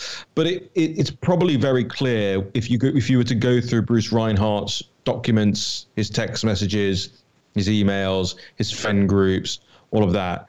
It's probably very clear that this was premeditated, that they knew this was going to come up before him, that they knew he was a friend and ally, and they probably even teed up to be this way. Well, that should be wildly illegal, and he should not be disbarred. He should not be disbarred. He should spend the rest of his life behind bars as a result of this behavior. And these are the things that need to be got to the bottom of. I and mean, I don't care if it's Ron DeSantis who has to do it because it's in Florida, and I don't care if it's you know the House under Republican control that has to use subpoena powers to extract this information. But somebody has to do this. And and and while everybody's happy to retweet our stories, uh, that's not what I do this for, right? I don't do it for retweets. I make no money from retweets. I don't care about, you know, how big our stories get on Twitter. Um, you know, the advertising revenue that comes to the National Pulse as a result of a million people clicking on this story uh, will only pay for about a week's worth of beer for me anyway. Okay, so it's not. It, I don't live and die on whether or not these stories become popular, but I think we will all live and die on whether or not anything is done off the back of the revelations that we continue to publish. By the way, we continue to publish new information on our site five, six days a week. And I've yet, to, and by the way, this isn't a small site anymore. You know, people know this exists. People come to the site. I can see, we can geo target. They come from within the Capitol building, they come from within the White House. People know and follow what we're writing about. The problem is, nobody bloody does anything about it. Yeah, that's uh, seems to be the case. You know, when you talk about who's actually working and what narratives are they bringing. We could circle back to some of the things we've seen via congressional inquiry uh, just over the last week. You know, we saw listen, Christopher Wray didn't know that Mar-a-Lago was going to get raided on Friday when he told right. Chuck Grassley, "Hey, listen, I know this is really important and we're talking about all these things, but I got a thing. I got a plane waiting, so I got to get out of here. You said I was going to be out of here by a certain. It was embarrassing." You know, to play it on the show. Right. And, uh, you know, you talk about even earlier in the week when they did the uh, first ever gain of function inquiry committee, Senate hearing, whatever that was. They had a lot of people who had blown the whistle throughout the entirety of COVID, who were completely muted throughout COVID, come on and say, well, these are the things we've been saying since 2019, but nobody listened to us. And they're like, oh, I am so shocked to hear these revelations of things that were going on. But he's like, yeah, well, we did we told you guys, and, and, then we put it on like Twitter, and they, they blocked our accounts and they canceled us off Instagram and Facebook. You know, they're not taking they're taking the generic narratives and they're running with them as kind of like drive-by headlines. That's like you know after last night. A lot of people, Donald Trump must announce tomorrow. He should fly down to Mar a Lago and before the FBI is even gone, announce that he's running because it's going to protect him. It's not going to protect him legally announcing that he's running for president, yes, it sets up the narrative that like a political opponent is now targeting a political rival, uh, but it doesn't protect him. If the DOJ wants to indict him, it, he can an- announce right now, and it's not going to protect him. You know, and, and, and that's one of the things that we're seeing. They're they're running with the drive-by headlines. They're not hitting as far as developing the narratives. That's one of the things that you guys have always done with the National Pulse. Uh, we definitely read your articles on this show in addition to sharing them everywhere because we think out of, out of, out of like a lot of the places. It. No, it, it's just the fact because the work you and Natalie and that whole team down does.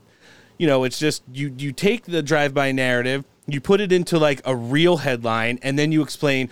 Okay, you've heard about this Here's gain of function. Here's Wuhan Lab. Here's Kevin McCarthy. Now let's completely deconstruct down to day one. Where did this all begin? What are the fundings? What's the dark money? Who are the people that you may not have heard about that only some people that you never hear are talking about? Let's bring those names to the forefront and make them so everybody can hear their name and become familiar with them. It's amazing work, and uh, you know some of the stuff that we really appreciate you guys are doing down there. Well, uh, and I thank you for that. Um, I, this is one of my major frustrations: is our side is so. Um, uh, look, I understand that we're all trying to be good Christians, but we're so willing to forgive so fast. I mean, the idea that Matt Schlapp, who mm. just six months ago we, we were debating whether or not he was fit to be in charge of the American Conservative Union because he had just accepted six figures from a George Soros linked fund. Right. And then you see all of these people going to Dallas and kissing the ring of, of Matt Schlapp. And, uh, and, and, and, you know, at the same time, he's hyping people like Sean Hannity, who haven't had uh, their fingers on the pulse of conservatism for just about 10 years yep, now. Years. Um, and this is our problem. We keep we keep circling back um, to borrow a term f- to these to these same people who have let us down over and over again. Not just let us down, especially in Matt Schlapp's case, by the way, sold us out. Yes. sold us out. You know, and um, it, it it makes me sick, but it but it doesn't make me any less any less. Um, I will declare for you right now that if it is if it is as as sure as night follows day, right, we will get rid of Matt Schlapp from that position because these this grift has to stop. Has it to just stop. has to stop. And th- and the fact that we don't even control the institutions on the right that that typic that, that have typified the movement for so very long. Well, when you ask the questions like why isn't anybody doing anything about this? It's because they're busy at conflabs, slapping each other on the back, you know, giving each other circle jerks, quick tuggy in the green room, so on and so forth. Um, and and it has to stop. It has to stop. And and and and I say that having been the recipient of many a tuggy in the green room. You know, we've we've all been there. Um, I haven't been there yet. it- listen, they don't even use they don't even use moisturizer. It's not a comfortable experience. You know, forget about it. but you know what I'm saying? I mean, this is I mean, why why do we continue to allow these people to tell us what time of day it is when they clearly don't own a, a watch or a clock themselves? Yeah, nothing that happens in the in, in the in the news cycle affects them. That's one of the biggest things we try to tell our listenership. We hear all these people, they try to get out ahead of the narrative. They try to give their talking point. They always want to get to the top of the news heap and be like, me, me, me, this, this, this. Here, but in a large, overwhelming majority of the case, especially for our elected officials and everybody in the legacy media, anything that happens really doesn't affect them. You know, you, you, you look at like the net worth and then what who they're connected to, how they got to their positions, who they're married to, and you start to find out that like they'll go out and tell you that like their narrative is the narrative that you have to follow because this is the most important and I'm on TV and everybody watches me. But at the end of the day, you look at net worth 25, 30, 40, 50, 100 million dollars. It's like I don't think inflation really hurts them as much as it hurts me, who's like blue collar middle class. And, and the fact of the matter is, I, I just want to clarify. So we're talking about CPAC. We do have to get rid of, rid of the Schlapps from that position, but you're saying that the party is not getting galvanized when Tulsi Gabbard and Papa John are some of the headliners. That's you're confirming that. you have that on my word you know and it's and listen it's nice it's nice it, it, I'm not saying it's not nice, and I'm not saying you can't ha- go and have a good time there. That's not what I'm saying. You can go and have a merry old time there, um, but you will also leave none the better, you know, for having gone there. And this is somebody, by the way, you can find my writing still online. I talk about how wonderful CPAC was um, when I first started going in 2009, in 2010, and 2011, and and you you made meaningful connections, and you heard from meaningful people like Andrew Breitbart, um, interesting things that moved that moved us forward as a movement. And today, today, what what are you what are you really going for? Okay, I know a lot of people are going to listen to Trump, but again, that was the same speech he gave twice in two weeks before that. Um, and it's nice to see him in person. Don't get me wrong. Uh, I've been to many rallies, um, and, and if that's if that's the experience you're going for, and that's it, then you know I can't really argue with you. Um, but yeah, you go to see Steve, but again, Steve doesn't say anything at CPAC that he isn't saying every day on the War Room. You know, so what do you what do you, what do we what value add does the ACU have anymore? Are people leaving now, knowing how to do you know guerrilla citizen journalism like like we used to? When I used to go to CPAC, me and James O'Keefe used to run around like as kids, effectively, just amassing information um, on on how to do things. There were workshops. You left with with a sense of that you'd been trained to do something. Uh, and now it's just sort of like, hey, come along. Pay us, by the way, it's wildly expensive nowadays. Pay us ridiculous amounts of money. Pay the hotel, this corporate hotel firm, ridiculous amounts of money to stay on site. Spend loads of your money at the bars. Maybe even get a massage if you if you're inclined. Probably get a tuggy in there as well. Oh. Um, and then and then and then bugger off back home, and we don't want to hear from you until we want your money next time. That's what it's turned into. Well, that's not that's not a, a, anything that we should be putting our shoulder to. And I'm embarrassed. I'm embarrassed of the people that still do it.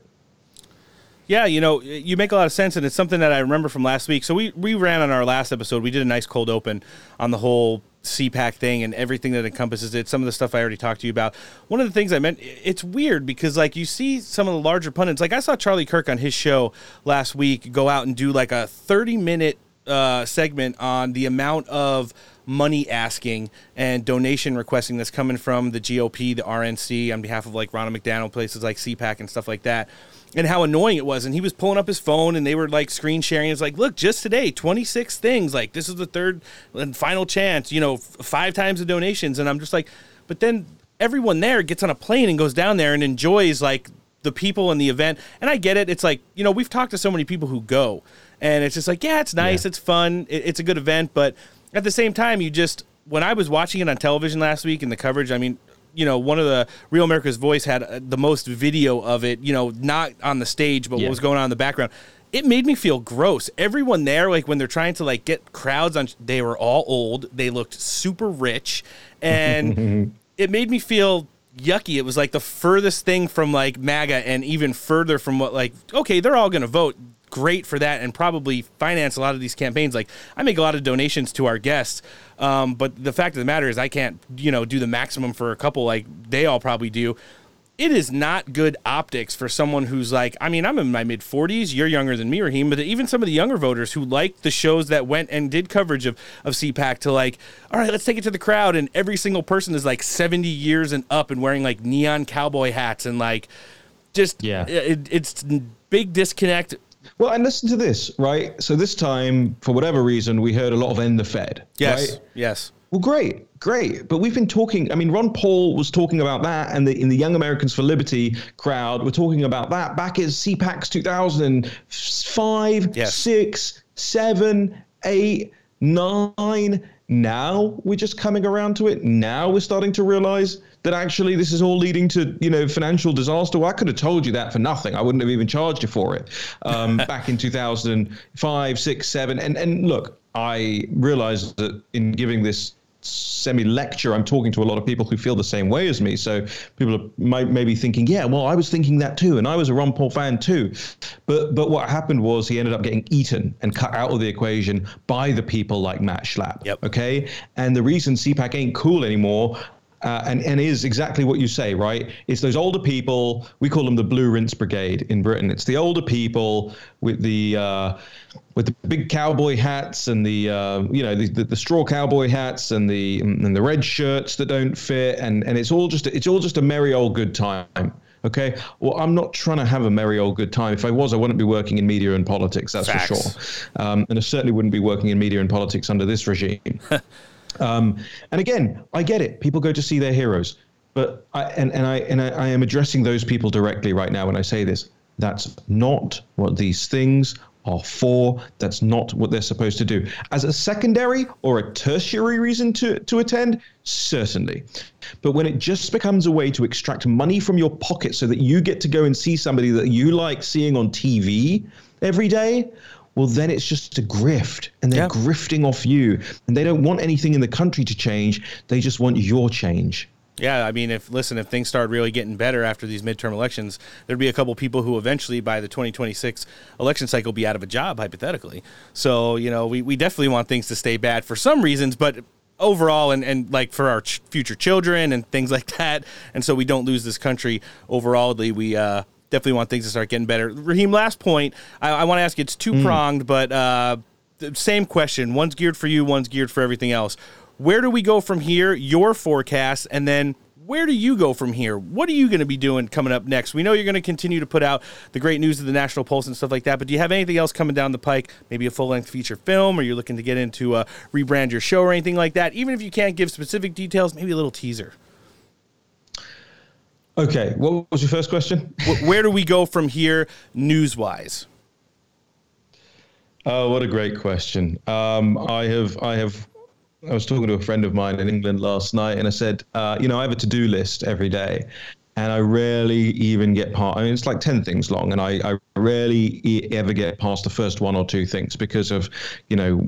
Events, dear boy, events. Things that take over the course of the day, breaking news, breaking Donald Trump's safe at Mar-a-Lago, uh, so on and so forth, and they and they, those things end up consuming you. It's like this morning, okay? You know, I, I again didn't intend for spend the whole morning working on this um, Epstein-linked Obama donor judge story, but that that's the way it goes. And and honestly, that's where we do our best work anyway. So I I, I do like I do like when those things happen. I don't like why they happen, but I do like when when the big breaking news cycles happen. So uh, I I think it's just a fool's errand nowadays to make predictions over the news cycle. Uh, certainly, I am on the uh, lookout for these tanking GOP numbers in the. Um, in the generic uh, ballot at the moment, and Rasmussen has some very disconcerting numbers based on this. The White House seems to be fully aware that the more they hide Joe Biden, the higher his approval numbers go. Yes. Um, and and the Dark Brandon stuff has very much been been off the back of that.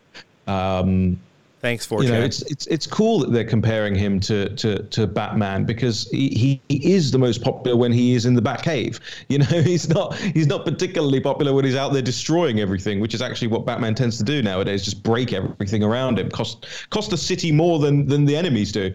Um, and I think for me, uh, there's a couple of things that I'm working really hard on, but it is very difficult because, uh, you know, we are an entirely um, reader uh, funded operation. And things have hit people in the pockets over the last two years, and so uh, fundraising is is even more difficult nowadays. We, we, you know, the average donation to the Pulse is about eight dollars a month, um, and and the people who could afford eight dollars a month before ex, ex, exceedingly. Um, cannot afford it now, and uh, so so a lot of our plans have been put on hold uh, because of the economic um, situation in this country. So we're trying to develop ways to, to get around that and, and figure out ways to get around that without having to go to major corporations or foundations or big money donors because those all come with strings attached. And I, if anybody knows anything about me, is I, I don't like people trying to affix strings to me.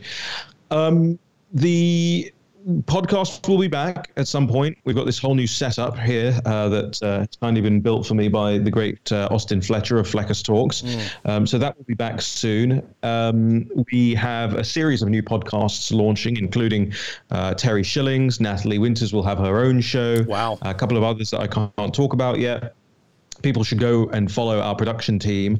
Uh, it's called Common Ground Studios. They're on they're on Instagram. Uh, you can find them there and, and probably on other social media and, and definitely on YouTube and Rumble as well. Um, what else are we working on? Well, I'm working on two books at the moment. Uh, I'm not sure that one of them will actually end up getting written um, because of the time sensitivity to it. Uh, but the other one is kind of how to do the news because I am sick of being, you know, one of only a handful of people I think in this country that does know how to do the news.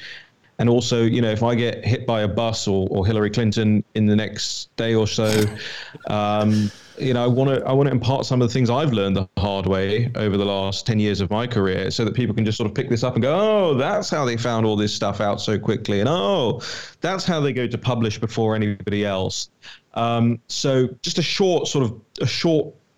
Um, almost a pamphlet, maybe maybe a long pamphlet, short book on on how to do the news, and and I'm really interested in going around the country and and giving you know lectures and seminars and workshops for this because I want to train the next generation of me's, the next generation of, of Natalie Winters.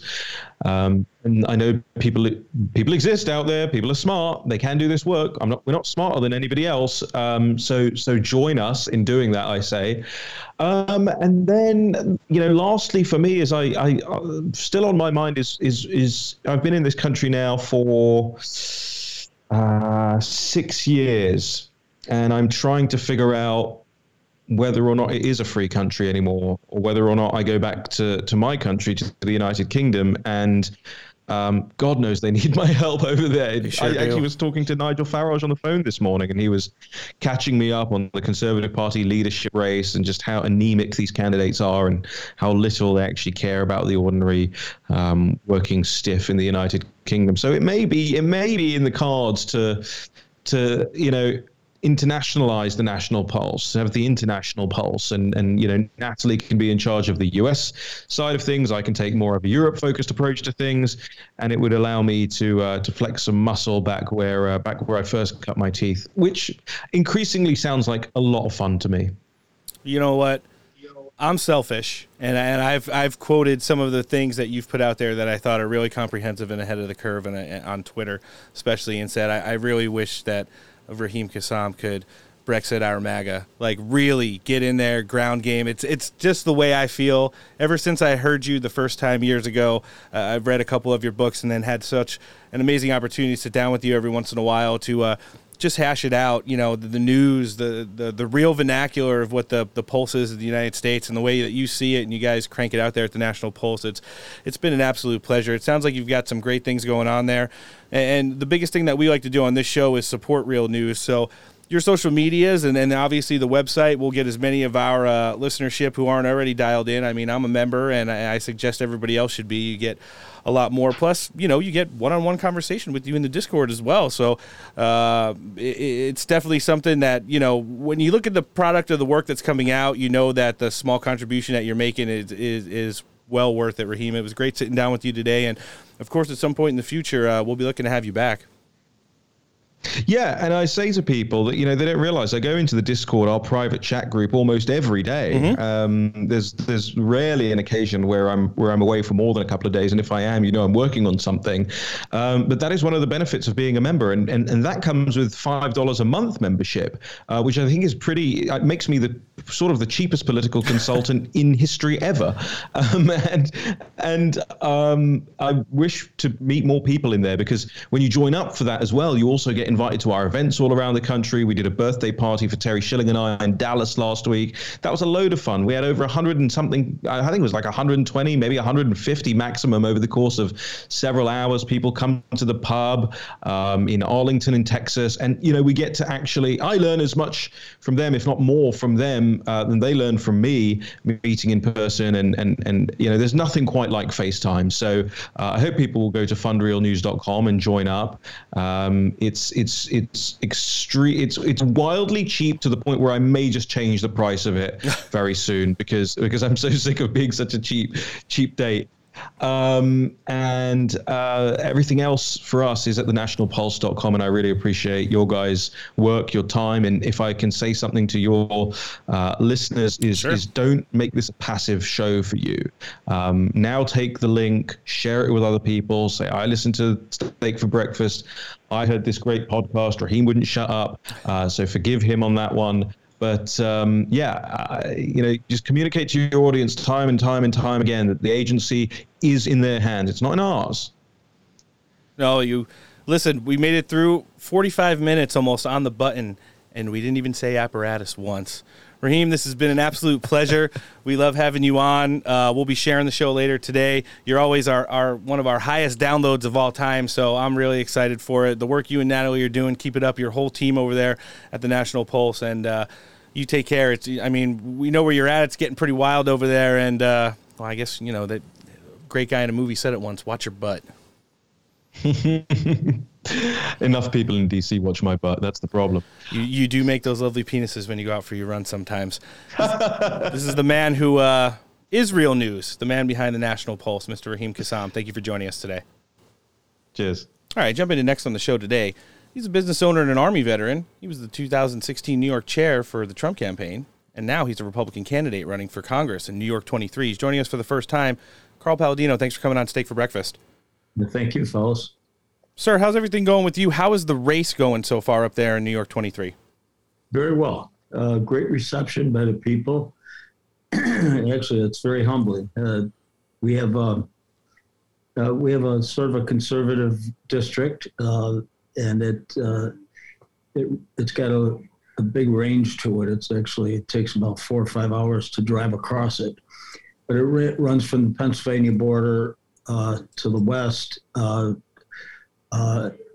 east to Elmira, which is about mid-state, and it's um, uh, it's generally rural. Got a few good cities in it, and it, it has the southern part of Erie County, which is Buffalo, uh, in it. So it's a it's a nice district of uh, my kind of people, and and I've had a very warm reception from them. Yeah, a lot of hardworking people out there, and you being a business owner in the area, they know that you've been, uh, you know, pro jobs and making that community very strong throughout the course of your career. Um, you, you, you have a really good relationship with Donald Trump. There's a lot of people in, in the political spectrum who have said you you predated the model that, that Donald Trump kind of ran with and has evolved into what the America First politics have always been. I think that gives a lot of credit to where you stand ideologically, and uh, over the course of time, now you're ready to use it in a campaign for yourself.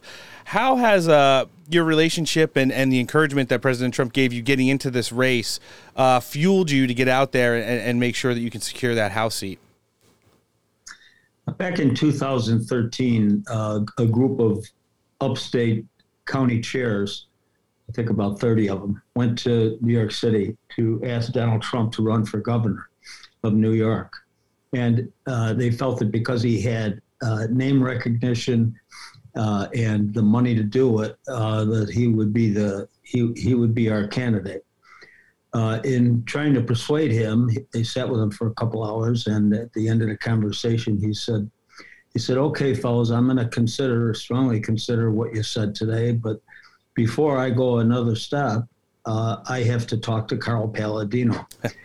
uh, he had watched me in the uh, 2010 gubernatorial race mm-hmm. and 2009 actually, and and he uh, uh, had a certain appreciation of the way I presented, and and he wanted to know more about it.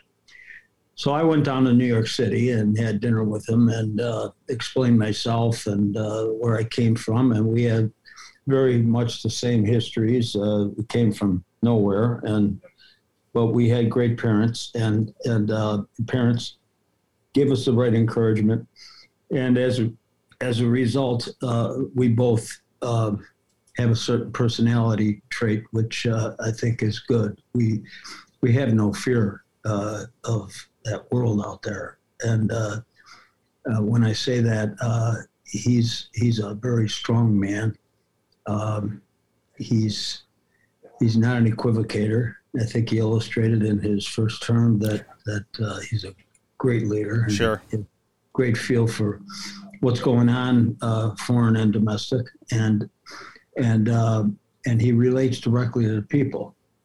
Unfortunately, uh, he had the next election stolen from him, and and that was uh, that was really an indication of really how well he was doing. He was he was uh, uh, stepping down on the on the, the bad guys and uh, the people that wanted to lead our country in a different direction, and and he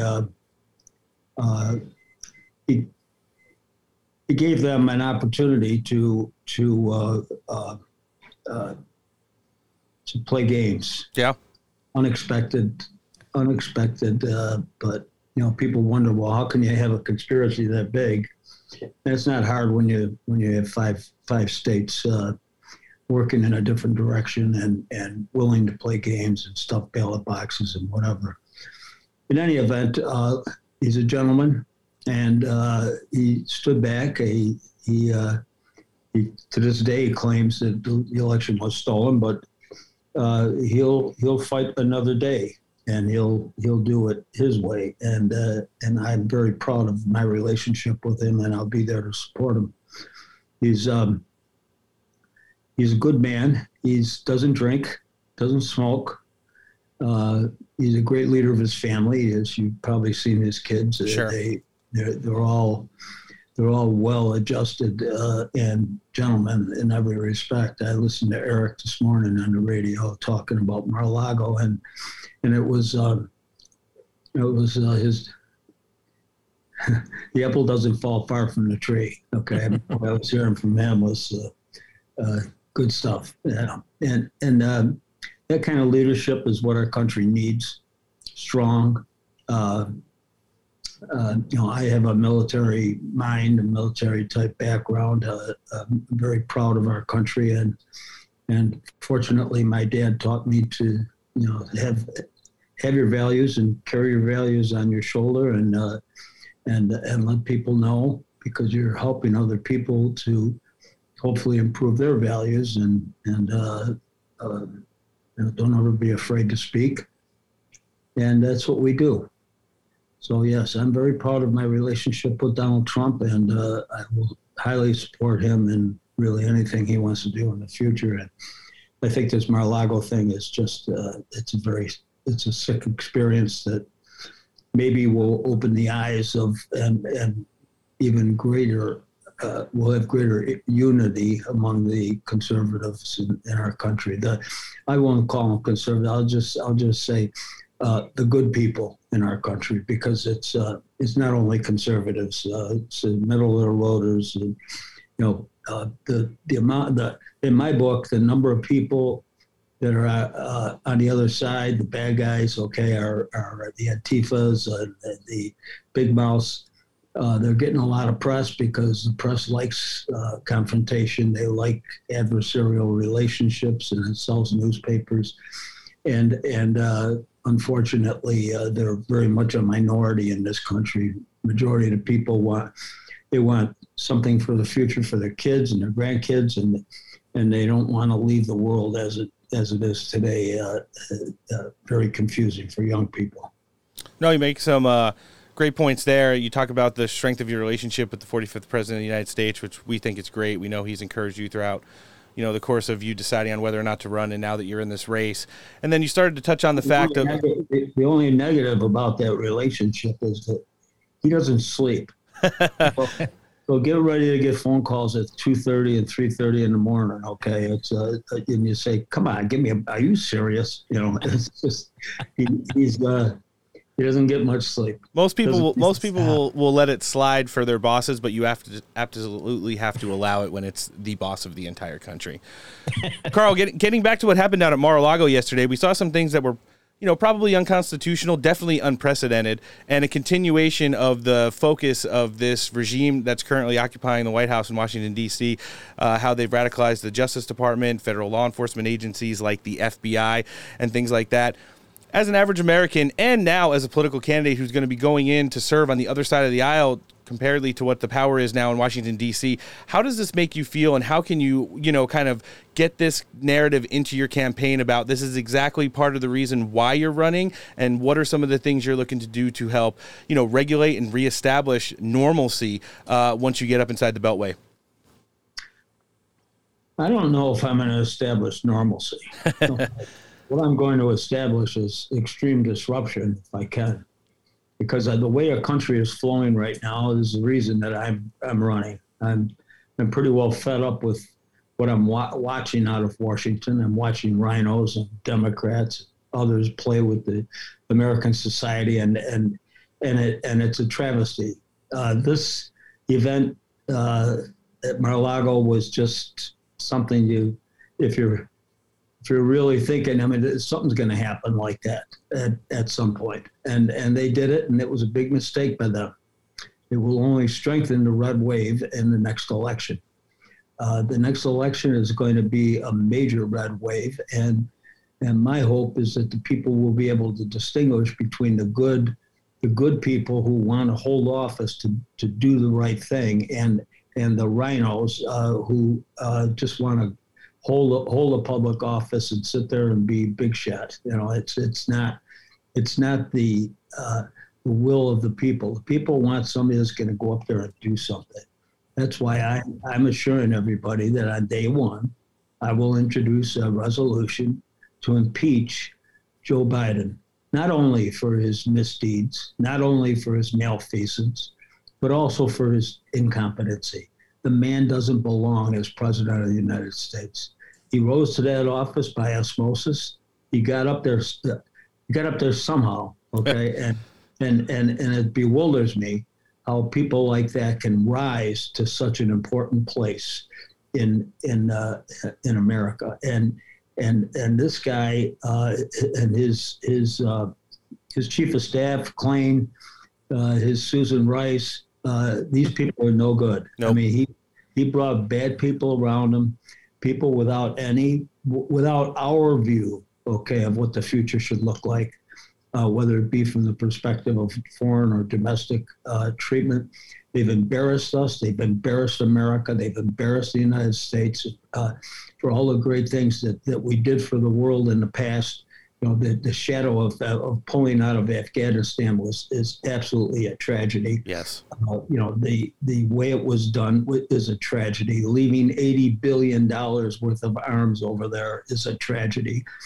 uh, you know, it's been one thing after the next. Uh, he's he doesn't have good direction. Uh, you know, I I've heard the rumors that Klain and and Susan Rice take uh, they go to Obama's house once a week and they and they take their instructions from Obama. Wouldn't doubt it. Believe it. Yeah, I believe that. is really running this country because this guy this guy doesn't have any capacity to do so and i think that's a tragedy when the handlers uh, find that their that the that, that their candidate or their their their boss is is not competent to do the job they have a they have a legal and a moral obligation to tell that to the american people and have him removed it doesn't matter okay people say oh then you get kamala harris well Kamala Harris will put up with her and, and uh, at the time, but rightfully, this guy should not be the president of the United States. No, you you uh, Mi- are Mi- spot Mr. on there. Mr. Go ahead, Alan. Paladino, I'm sorry. As, as a native New Yorker, I ask if maybe you could add to that impeachment res- that impeachment list of people. Uh, our uh, Attorney General Merrick Garland too. I think he needs to go as well for Well, the. Uh, an idiot. There's nothing going on with him. He, he, I mean, he looks like an idiot. He looks dull. He's got a, that deer in the headlights look about him, and and uh, you know, I think he's way over, way way over his peer principle. Yeah. Yeah. I I now put my stamp of approval on this New York first edition of the show. Carl, we want to thank you for taking some time out of your very busy schedule to come down with us today. We, we, we now have a, a New York edition of Steak for Breakfast. We are going to be looking to circle back with you at some point after the primary, before the general election, to get a full update for our listenership so they can. Uh, support you the best we can. We encourage our audience to not only donate to uh, the people who live in their, you know, states geographically, but nationally. Instead of donating to the RNC or the GN, uh, the GOP and, and places like that, find candidates that resonate with that America First message. Contribute to their campaign. If you live in state, go out, door knock, get pass out some signs, and do all the great stuff that's going to help them get over the finish line. We're going to live link your social medias and your campaign website as well. And uh, heading into your primary on the 23rd, we want to wish you the best of luck and uh, health heading towards it. Thank you, fellas. CarlPaladino.com. Go to it. Donate. Absolutely. He's put together a great team, which includes one of our great friends. And uh, like I said, Carl, we'll be looking to have you back at some point in the very near future. This is the America First Republican candidate for Congress, New York 23, Carl Paladino. Thanks for coming on Steak for Breakfast. Good luck, sir. Bye. All right, jumping into the back end now. We're going to, uh, well, here's the thing. We had a whole show script wr- written for today. It, it was pretty funny. So, Alan's still here, guest hosting the whole show. Noah's joined us uh, remotely from live from from forklift operator training. And uh, Noah, how's that going? Uh, pretty good. Uh, we're picking stuff up, putting it back down, uh, going in circles a little bit. Besides that, uh, this is your correspondent on the ground. I like it, ladies. Listen, I already told he's off the market. I, I know what it's like when people get that operator's license for the forklift, but we're ending it right here. He's off the market. Um, there was actually uh, there's actually a a forklift operator uh, like meme on the wall here too. It's pretty good. Nice. So maybe you'll be forklift operator of the month someday. Ooh. You're always our favorite forklift operator. Getting back into it, we did have a show script written up. We had a lovely piece about CPAC. I'm so glad that Mar-a-Lago got rated because we 86 that. Um, we also, our, our original cold open was talking about the uh, Inflation Reduction Act. Spoiler alert, you're getting fucked. Your taxes are going up. There's not really much else to cover. I'm so glad we don't have to play clips of Chuck Schumer and Bernie Sanders uh, lying to you about it. Um, but we are going to bring. once again asking for your financial support. And, and you know what's weird? We we did one of those right into a clip of Bernie Sanders that was originally going to be in this show. You cannot tell the difference. It's like 98% accurate. Noah's impersonation of him, even better in the studio, obviously. But I, I started laughing when I started playing the clip of Bernie because he led in with the impersonation. Um, but, you know, one thing we are not going to take away from our listenership, one of the things we get best feedback on, everybody in Trump world loves it as well, is our exclusive soup to nuts coverage of every Trump rally that goes on and, and, and the highlights for y'all. So he he did uh, he was out on Friday night in, in Waukesha, Wisconsin. Now remember we do have an election there today. So for all of you guys getting out and, and voting for that Trump endorsed governor nomination, obviously Senator Ron Johnson and some of those House seats that are endorsed as well. Make sure you're getting out and casting your vote because this is a critical heading into you know what happened and has transpired over the last 24 hours, we, we really need you guys to get out to the poll. Before we get into the rally, though, I did see coming across the news wire today and following up on that raid at Mar-a-Lago, um, KJP and Peter Doocy got into a pretty good back and forth regarding it, and uh, I, I, think it's just going to be content that we can't avoid, even in the Trump rally segment. So uh, let's hear it. Thanks, Green. Do you consider Donald Trump to be a political rival of President Biden? I'm not going to speak to that from here. Hmm. You talk about Trump all the time. So do you consider him to be I don't, I don't talk about Trump all the time. ultra MAGA? You guys were criticizing his handling of COVID last week. You've mentioned his January 6th response a couple days ago. So can you say, based on all that, I, I didn't say anything about Mar-a-Lago. I'm just asking you if you consider the I'm, president to I'm be saying from here, I'm not going to comment on that. Does the president still want to uh, think that he would be very fortunate to run against Trump in 2024, like he has said before? Again, I'm not going to comment on. It's just I'm not. quote from I'm, the president. In the next election, I'd be very fortunate if I had that same man running against me. Does he still all I can that? tell you, Peter, is that the president intends to run in 2024. Is there a concern here that if you guys don't say more, then these Republicans who are accusing this White House of weaponizing the Justice Department, weaponizing the FBI, are that's going to become the, the public sentiment. If you guys don't say once and for all, we are not doing that. First, first of all, we're just not going to comment. Mm, got her on the Department ropes. Justice investigation. We're just we're just not going to comment Are, on that. is this White House weaponizing the Justice Department and the FBI against, against political opponents?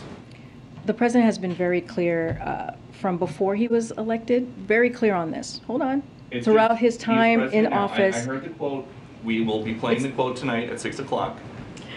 Is this administration weaponizing the Justice Department and the FBI against political opponents? It's a simple question. Peter, the president believes in the rule of law. the president believes in the independence of the Does he? Department of That's a Justice. yes or no? Just No, is that the is White House- no. It's a yes or a no for you. I'm answering the question. It's a yes or no oh. for You the may American not like people. it, but I'm answering the question, and I'm no, no. I'm answering the figure out what's question, and I'm telling you that we are not going to comment on. I'm answering the a questions I criminal want to answer. investigation. Right. Yeah. The president has been very clear. I laid out what his thoughts Clear were back on January 7th Oh, in, his 20 in 2021 Hmm. about how he saw the Department of Justice. And I'm just going to leave it there. We're not going to comment from here, from this White House, on a criminal investigation that is currently happening. How about Okay. the other White House? Will you comment from that White House? Hang on, I think I got this one. The fake one. The fake White House. How's that? Perfect. The fake studio White House. The criminal Right? investigation. How absolutely fucking loathsome is she and that whole narrative? Answer the question. It's yes or no.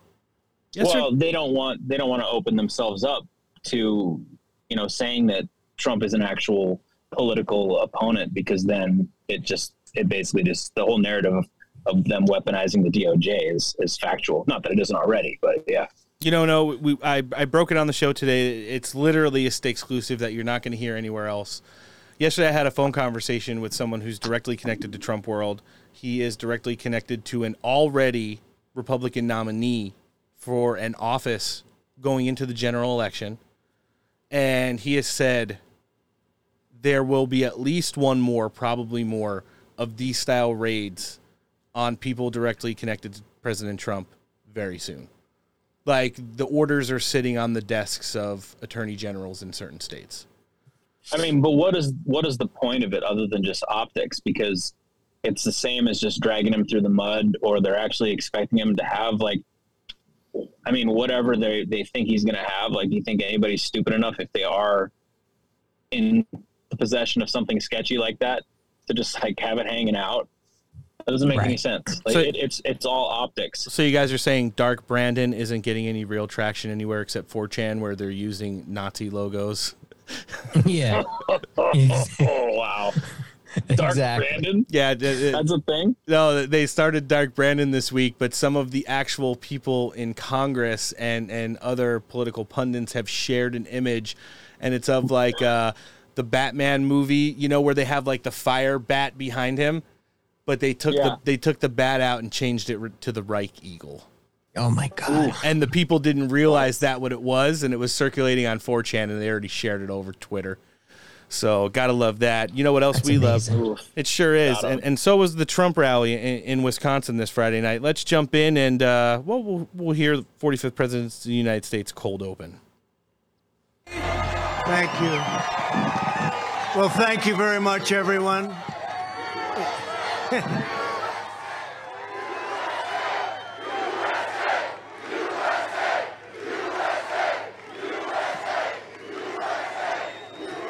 And I want to say a very big hello to a place called Wisconsin. Has anyone ever heard of it? You guys ever hear of it?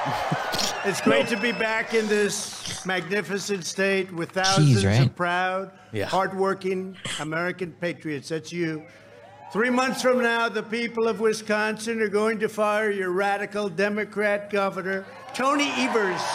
Tony Evers. He's a real beauty. and you're going to send Tim Michels, an incredible success story, Tim Michels to the governor's mansion, and you're going to reelect the amazing Ron Johnson, so respected. Great people. One of the best. And you got others, you know that. We're going to elect an incredible slate of America First Republicans up and down the ballot, and we are going to end crazy Nancy Pelosi. What the hell? What was hmm. she doing in Taiwan? Oh, she was China's dream. She gave them an excuse. They've been looking for that excuse she gave her. Everything she touches turns to you know what. Two failed impeachments, remember that? Too? Got her. This has been an exceptional week for hmm. the America First movement. Exceptional. You probably saw that the Trump endorsed candidates, Blake Masters, easily won nomination for the U.S. Senate in Arizona. Kari Lake won the nomination for Arizona governor. Tudor Dixon won the nomination for Michigan governor. John Gibbs, great guy, defeated RINO Congressman Peter Meijer. Peter Meijer. He spells it a little different than other people. He is a little different right now. He's not so different, though, because he lost. This week, we're 45 wins and no losses. Is that good? And in Texas, a few weeks ago, 33 and 0, and plenty of those candidates were not expected to win. Now we're going up and down, looking at these victories with a massive win on Tuesday right here in a place called Wisconsin. There's somebody right over there. Tim, you better win. You're going to win. Tim Michels, he's going to win. He's going to win. I'm also pleased to announce that just today we chose Milwaukee for the 2024 Republican National Convention.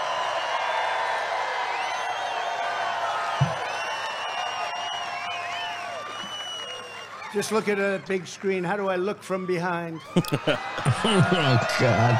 Wow. Not bad. Not terrible.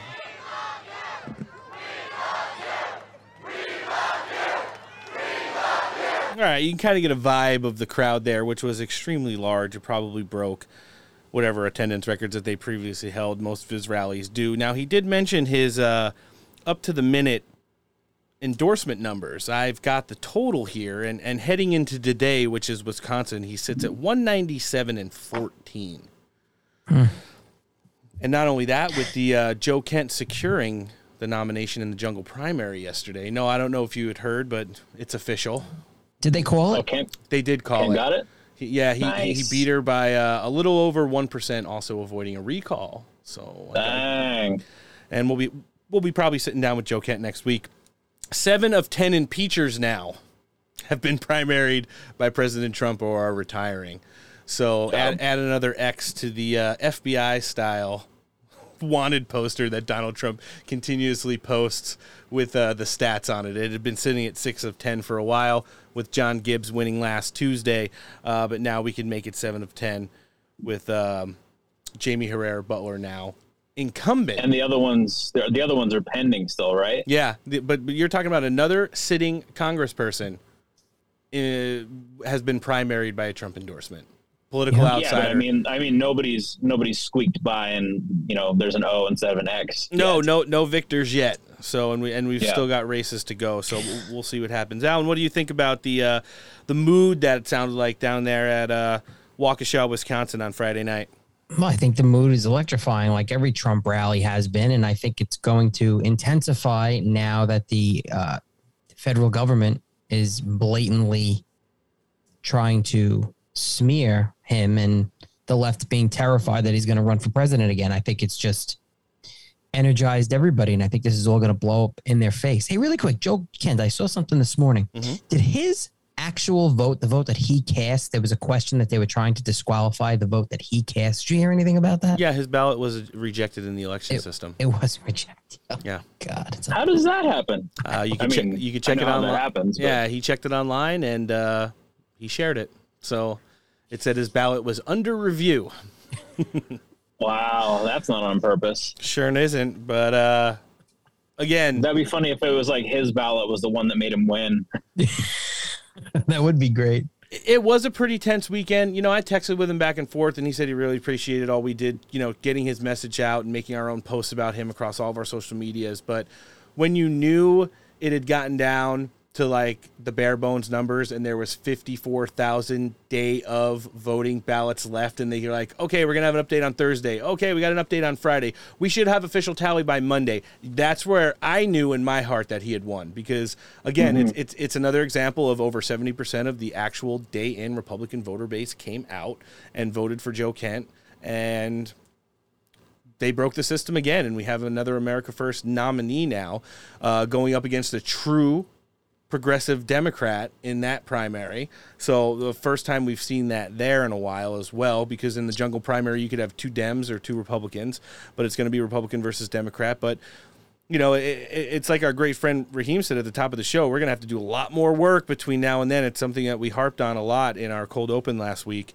on Friday uh, uh, of getting this party galvanized. We've seen a lot of disparaging things from leadership within the party, Stefanik, McCarthy, uh, just not towing the lines. I, I think Raheem called them milk toast like um, narrative. And I, I, I don't even know what that means, but it sounds pretty terrible.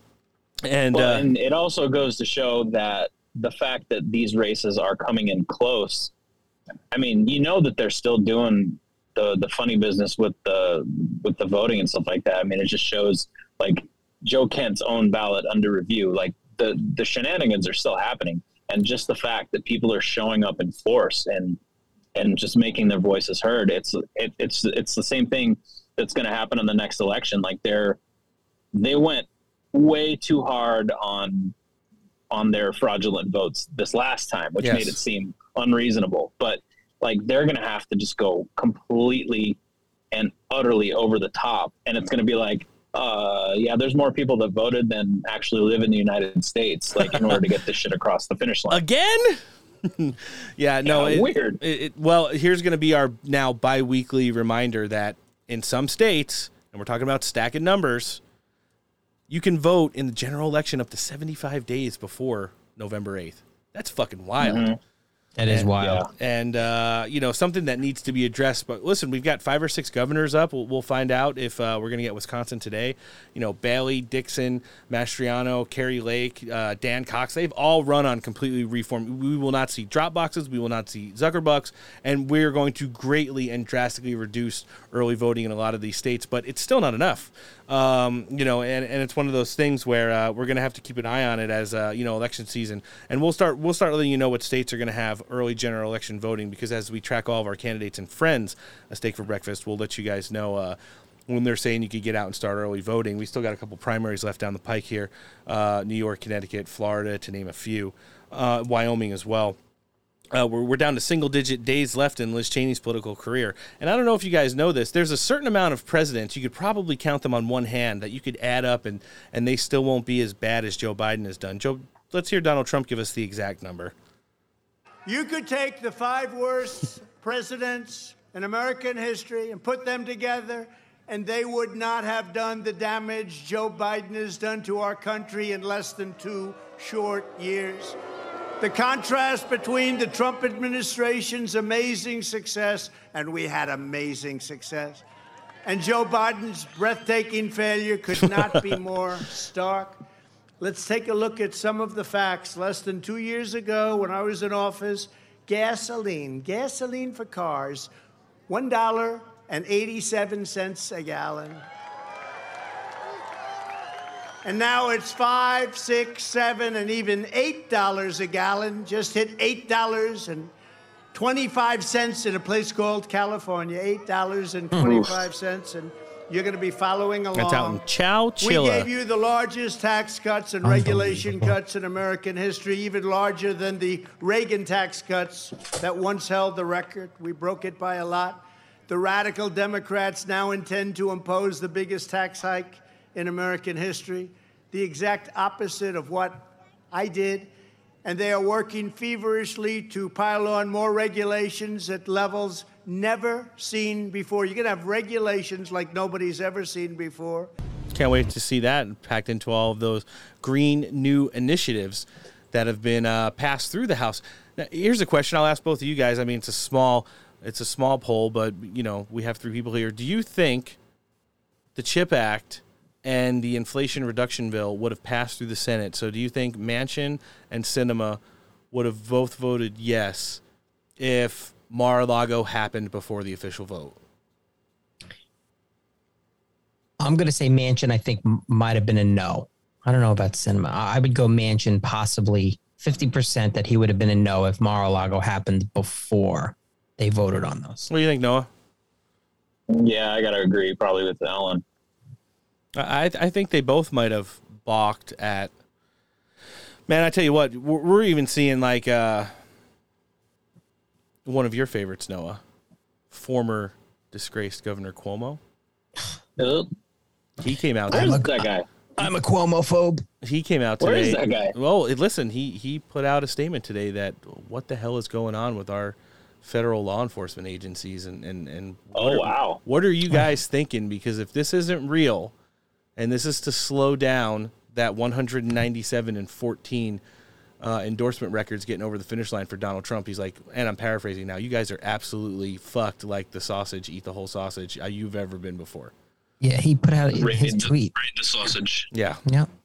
dip the He garlic said knot. he's calling for the DOJ to. He, they must immediately explain the reason for its raid, and it must be more than a search for inconsequential archives, or it will be viewed as a political tactic and undermine any future credible investigation and legitimacy of January 6 investigations, which, by the way, have no uh, credibility to them anyway. Sounds like legitimacy. sounds like somebody who got fucked over by the Justice Justice Department a little bit. What do you guys think? Yeah, it's it's funny when their own team starts starts uh, hammering back. well, now you know what it sounds like when uh, somebody wants to run for president and and the Democrat apparatus tells them no. Um, Donald Trump weighed in on some of the elections that had happened last week, namely Kari Lake's, and, and spun it into his usual spiel on uh, the election fraud that we know, and we're obviously just talking about that goes on across the country. Let's hear it. and we would have great elections once again, and elections that we could count on. Not elections where Kari Lake is waiting for days and days for the result. We have an election going on in the state of Washington, a congressional election. They think they should have the result over the next few days. Think of it. Mm. It's a relatively small number of people, and it's going to be weeks and they have no idea. And you know, when it takes that long, what's happening behind the scenes? We're just three months away from the most important midterm election in American history, and we need a landslide so big that the radical left cannot rig it or steal it. Talking about that big day and day of voters, uh, Republican Party, a big beautiful day. Mm. We, we've seen it in a you know half dozen instances right now to where the steal is definitely in, and and day of voting has overwhelmingly you know broke the system and and has made it to where okay it's going to be it's already obvious it's going to be obvious er if we continue down this path and uh you know it's it, it's going to be interesting to see what the optics are four months from now in the cold, bad weather, how beat up we are, what happens in regards to you know we just we we're just seeing it. We're still in the first 24 hours of the raid by the FBI and the DOJ, um, by the Biden administration down at, at Mar-a-Lago. How is as much as this going to galvanize the base, or you know, in regards to leadership, make it not seem as important as it should be? You know, everybody's up on their soapbox grifter's going to grift right now. We've seen it. The Schlapps are out there. Uh, drive-by headlines like Steve Bannon in the last 18 to 24 hours. Oh, Trump must announce now. Why? Doesn't do anything. I just got another fundraise. I just now another fundraising from the GOP. Another fundraising text message. This is now the fifth one today attempting to fundraise on the raid at Mar-a-Lago. Hmm. It's amazing what they what they want to do for Don, Donald Trump announcing doesn't change anything. We've already told you No. on the show. It, it's a state exclusive, literally. There is a Republican nominee, at least one, that's going to get swatted by a by a state Justice Department soon. um, we can confirm that. We're gonna have to start covering uh, swatting and FBI raids, soup to nuts, Oh, I like of that. Just rallies. Yeah, yeah, we're we're gonna need some on the ground uh, reporting. You know, in, in our cold open, I, I did get into some of the text messages I was sharing. Uh, well, Trump World was sharing with me yesterday, but you know, as, as in regards to like the private or just, I, I I told everybody I was talking to, listen, I'm not looking for a news story or something to talk about on the podcast. I'm literally doing a wellness check because I know sometimes these operations are multi pronged. And uh, speaking of things that need to You're get gonna start getting text messages back from some random FBI agent. Uh, they're busy right now. Uh, who is this? Yeah, we want to talk to you. Agent What's so your address? Agent so and so would like to FaceTime. yeah. so yeah, it's not going to be a good one. Uh, you know what else is not good is the current education system in the United Pla- United States. You know we're always at the bottom rung of testing. Uh, woke politics and, and, and sexualized uh, curriculum have have led to the ruination of the public school system, and the children are uh, you know at the behest of socialist captors, according to Donald Trump and and Marxist educators. Let's hear it. It's crazy. What's happening in this world and to our country is just crazy. It's time to finally and completely smash the radical left's corrupt educational cartel. Mm. Our children are captives to unhinged Marxist educators. Where do they come from?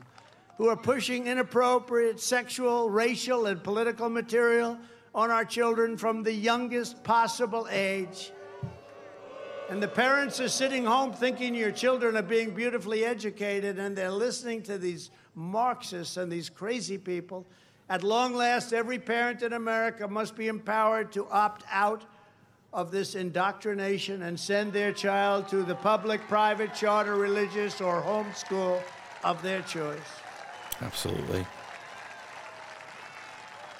It, it, I think it's one of the most critical things right now, especially after. If you want to take a year and a half of not learning anything because of COVID and then come right back in and you're like knee deep in pronouns, I can't think of a way to even more ruin the young generation in our country right now.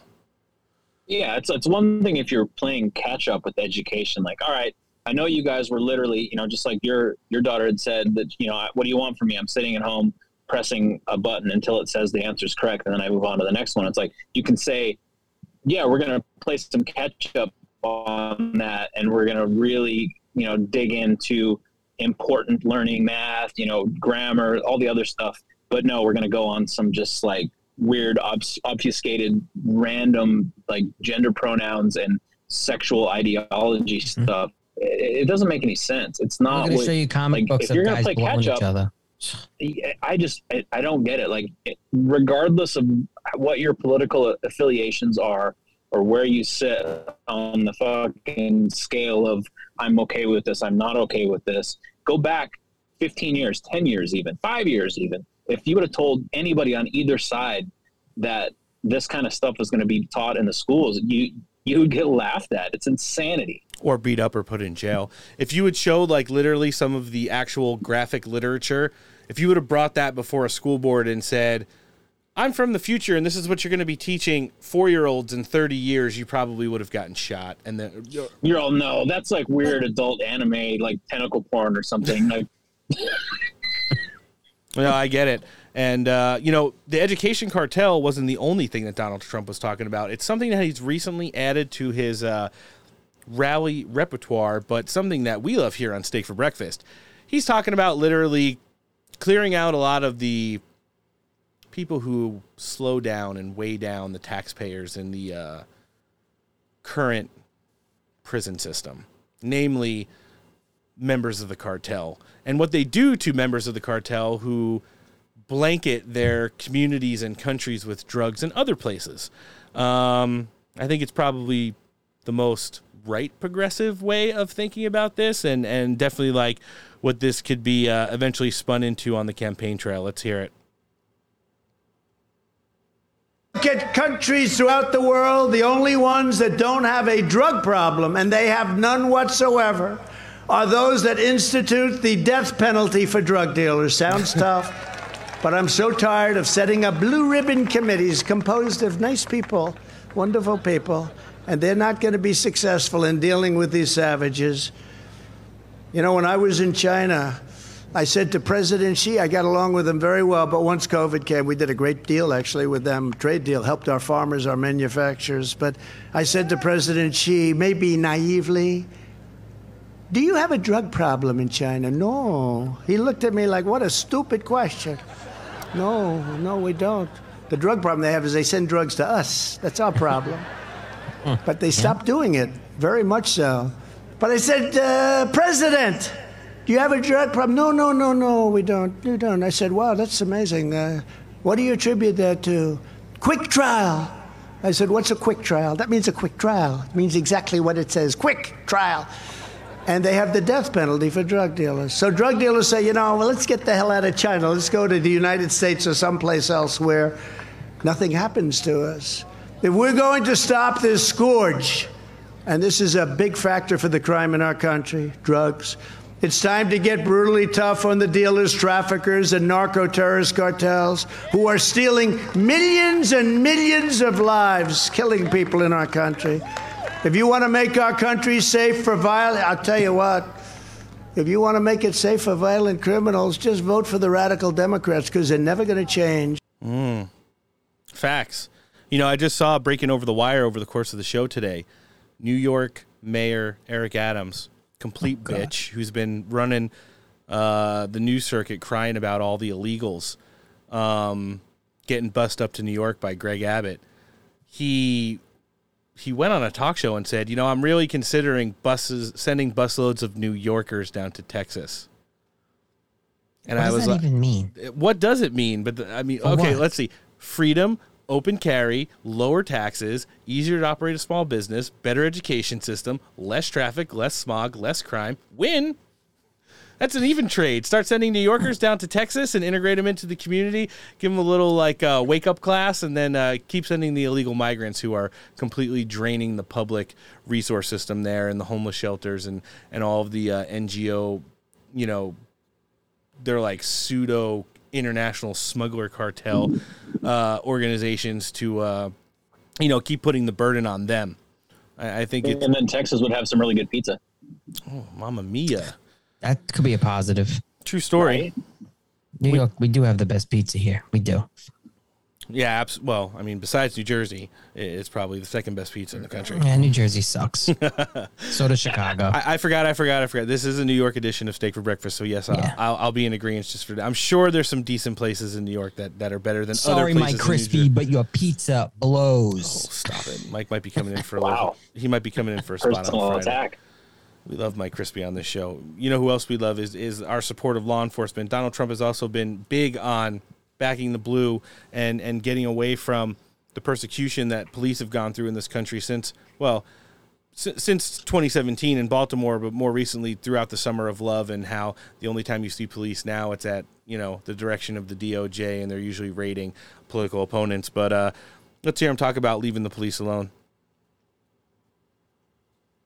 Under a Republican Congress, we should pass emergency funding to hire thousands more police officers, and we will do that. And to put violent criminals behind bars and keep them behind bars. Leave our police alone. Let them do their job. Give them back their respect. They know what to do. We have to allow them to do it.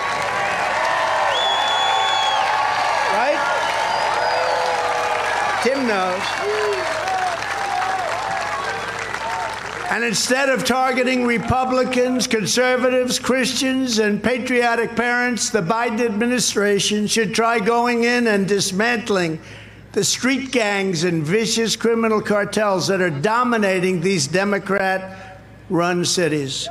And instead of taking guns away from law abiding Americans, we should try taking them away from the violent felons and career criminals for a change, enforcing existing statutes, they're existing, to get them in jail. So uh, it seems like that statement right there, the back end of that audio clip, is a little bit more relevant today than it was on Friday. Yeah. Stop targeting Republicans, conservative, political opponents, etc. Yeah, it's a little on the nose now. It certainly is, and uh, equally as scary as we're still waiting for you know some developments to come. Man, I wonder. Well, you just know that they're not they're not going to be able to rationalize why they did it. There's not going to be anything. It's just going to be a slew of well, I'm not uh, able to to uh, comment on a current investigation, or you know, just Yeah. like KJP. I'm this White House is not going to comment on that. It's like fuck you. It's your job to comment on it. It certainly is, and uh, you know, it, it's funny because you you just can't really rationalize where they're going to go with this. I, I I can't believe I'm saying I have to agree with Governor Cuomo. Like they are really doing a bad job of setting something up unless they're, you know, we we've hypothesized on this show that they're going to use the threat of possible indictments throughout the election season. It could be that, but um, we we have to see how big and expanded this is going to get. Uh, you know, it's it's just absolutely ridiculous what's going on in regards to this right now, and, and it's unprecedented. This makes Watergate look like, you know, th- that was like the director of the FBI. That's not the last president of the United States who's going to be the next nominee in the next election cycle. Um, you know, and it's like at that point, who's safe? Like literally, who's safe? We, we, we joke around with it sometimes. You know, t- Tim Pool's up to double digits and getting swatted live on his show, but uh, you know, when it's the resident of the 45th president of the United States, while the 46th president is a member of the opposition party and in office, Yeah. it, it sets a whole new standard, like one we've never seen before. I'm surprised you don't see it more often with the swatting, and and uh, you know we might have to start a SWAT pool, you know, on our shows. Uh, who, who's going to get swatted next? I, I you know rated next because we know it's going to happen. Yeah, unfortunately, I know one of them, so I won't be a, a inside trader on that one. Um, and we right, we Nancy. could add that to our other new skit. We we have the uh, DVE bingo. Noah Noah had it going last week, so uh, you know, and, and it's one of those things where uh, it, it's just absolutely it's silly, but it's it's really scary. Um, you know, watching your back is like something as a conservative, as a populist nationalist now, as someone who identifies as as MAGA or beyond. You know, it's just crazy you can't even walk out the door anymore with like absolute certainty that you're going to not be arrested, detained, questioned, shook down, have your house raided, uh, you know, be completely embarrassed or taken away from you for, Right. in front of your For family. absolutely nothing. For nothing. For nothing. For, for your voter registration affiliation. For making a donation nobody- to a certain candidate, to having a show, it, it- it's you never know. I hope nobody comes and pulls me out of forklift training. That would be weird. um, And as we're going to get into our outro right now, it is the signature piece of all Donald Trump's rallies. We know he makes specific adjustments and mentions of things that make that state great, in addition to the candidates who he's out there running for. Uh, we're going to let our listenership, you know, enjoy that elongated piece of audio while we uh, cruise and get ready to uh, sit down with our next guest. So, but before that, let's listen to this. We will restore patriotic education to our schools, and we will teach our children to love their country, honor our history, and to always respect our great American flag. And in conclusion, Our MAGA movement, the greatest movement of all times in this country and in many other countries, no matter where you go. It's the greatest political movement of all time, probably the greatest movement of all time. And you know, the fake news is back there, a lot of them. They never even question me on it. You know, if I say something that's slightly off Diane, they say, oh, that was. They've never questioned. I say it's the greatest political movement of all time in our country and beyond our country, too, but in our country. And they never question me, the fake news. Together, we are standing up against some of the most menacing forces, entrenched interests, and vicious opponents our people have ever seen. A friend of mine recently said that I was the most persecuted person in the history of our country. So, when I thought about it, I actually felt that he may very well be right.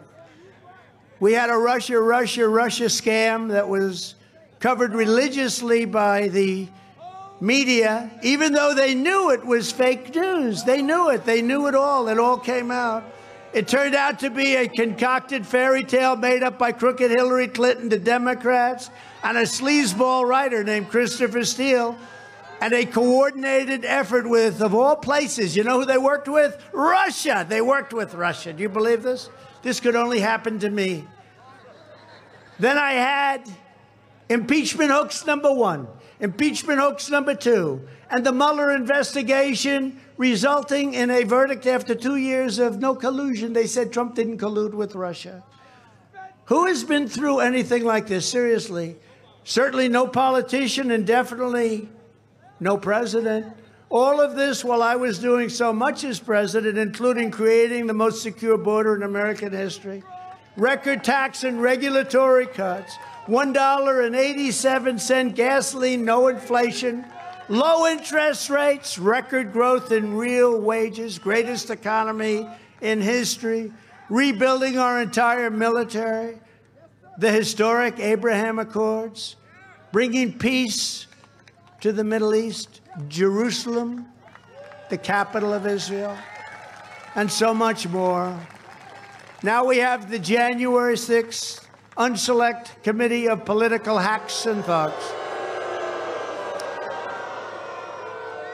And these are the very same people who perpetrated the lies that I was an agent of Russia, like Shifty Adam Schiff, Watermelon Head, and others who are standing before the same microphones that they have for the last five years and doing the exact same thing with Never gets January 6th as they did with all the previous assaults on our country and on my family. They assaulted my family. Think of it. Adam Schiff made up, along with Crooked Hillary and others, they made up the Russia hoax. And then I watched Adam Schiff stand at the microphones, so sanctimonious, and say, Donald Trump Jr. should go to jail for what he did with Russia. Now, think of that. He made up a story, a fake story, and he's suggesting that my son, a good kid, go to jail on a story that he knows is fake. What do you think about that, Diane? Not good, right? So, where does it stop? Where does it end? It probably doesn't, probably not stop because despite outside dangers, we have great outside dangers with China and Russia. And if we're not careful, we're going to end up in World War III. I can tell you that because we're not handling anything Yep. right. Our biggest threat remains the sick, sinister, and evil people from within our country, the same people that we're talking about. Never forget everything this corrupt establishment is doing to me is all about preserving their power and control over the American people, you. They want to damage me in any form so I can no longer represent the hardworking citizens of our country. And based on the poll numbers, they're going to have to start doing it because we're leading everybody, Republicans and Democrats. And so I guess that's their only option. And the fake news media, these people right back there, a lot of them, is totally complicit in what's happening. If I renounce my beliefs, if I agreed to stay silent, if I stayed home, or if I stayed in my basement like Joe Biden did, the persecution would stop immediately. That's what they want me to do, and it would all be very nice. I'd have a very nice life. But I can't do that, and I will not do that because I love our country and the people of our country. I love them so much. Hmm.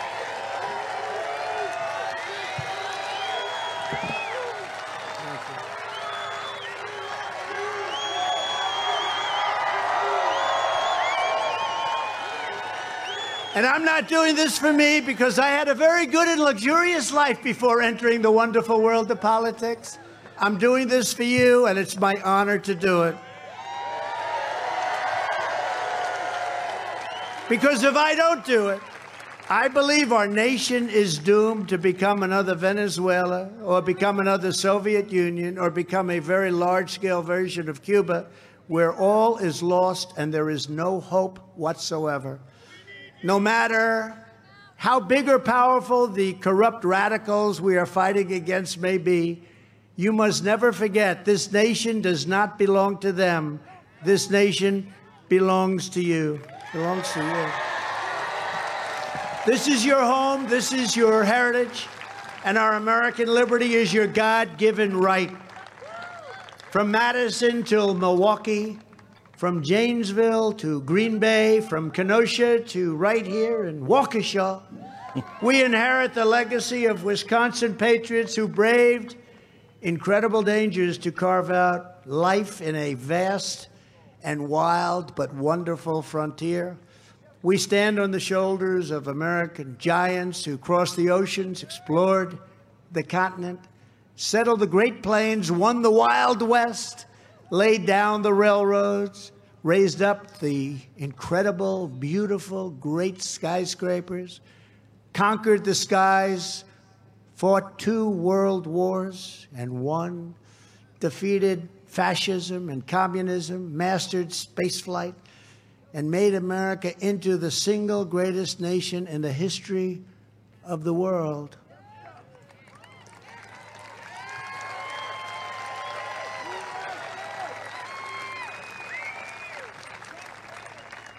But now we are a nation in decline. We are a nation that is failing. We are a nation that is hurting so badly.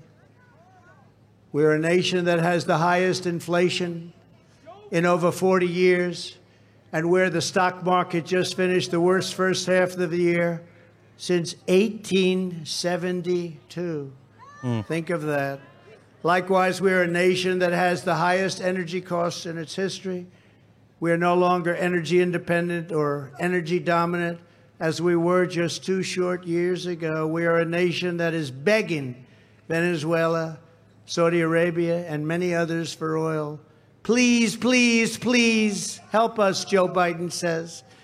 Yet we have more liquid gold under our feet than any other country in the world. We are a nation that is consumed by the radical left's Green New Deal, yet everyone knows that the Green New Deal will lead to our destruction. We're a nation that surrendered in Afghanistan, leaving behind dead soldiers, American citizens, and $85 billion worth of the finest military equipment anywhere in the world. We are a nation that allowed Russia to devastate a country, Ukraine, killing hundreds of thousands of people, and it will only get worse. It would never have happened with me as your commander in chief. Agreed. And it didn't. Sure didn't. It didn't happen. Never happened. And China with Taiwan is next. Just watch what's happening. You see it happening before you. How stupid it was that she went. We are a nation that has weaponized its law enforcement like never before against the opposing political party. It's aging They send their law enforcement out to get them because they can't beat us at the polls. So let's lock them up. We are a nation that no longer has a free and fair press.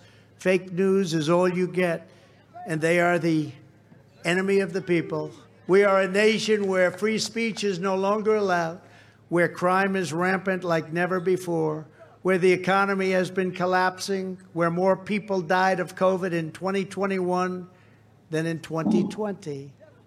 We are a nation that is allowing Iran to build a massive nuclear weapon, which they are incredibly being allowed to do right now as we speak, and China to use the trillions and trillions of dollars it has taken from past administrations to build a military to more than rival our own. And just two years ago, we had Iran, China, Russia, and North Korea in check. They weren't going to do a thing against the United States. They weren't going to hurt us. Everyone knows that's true. Even the radical left Democrats say it. They weren't going to do a thing against the United States when Trump was president.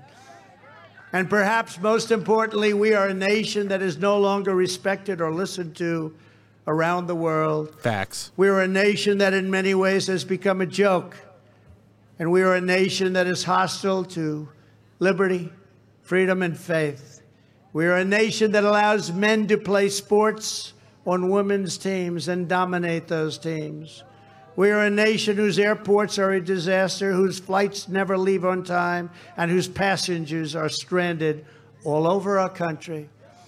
We are a nation whose economy is floundering, whose stores are not stocked, whose deliveries are not coming, and whose educational system is ranked at the bottom of every list. Yep. But we are not going to let this continue. Two years ago, we had the greatest country that we've ever hmm. had. We were doing better than we had ever done. And soon we will have greatness again. We will have greatness again. I sure hope so. It was hardworking patriots like you who built this country, and it is hardworking patriots like you who are going to save our country. We will stand up to the radical left lunatics and RINOs, and we will fight for America like no one has ever fought before. There is no mountain we cannot climb. There is no summit we cannot reach. There is no challenge we cannot meet. There is no victory we cannot have. We will not bend. We will not break. We will not yield. We will never give in. We will never give up. We will never, ever, ever back down. As long as we are confident and united, the tyrants we are fighting do not stand even a little chance. Because we are Americans and Americans kneel to God and to God alone.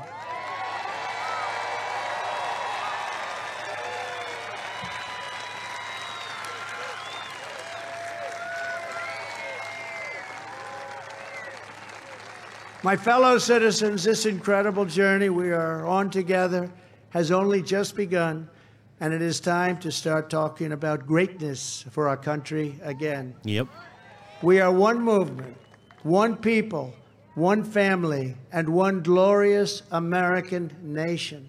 So, with the help of everyone here today and the citizens all across our land, we will make America powerful again.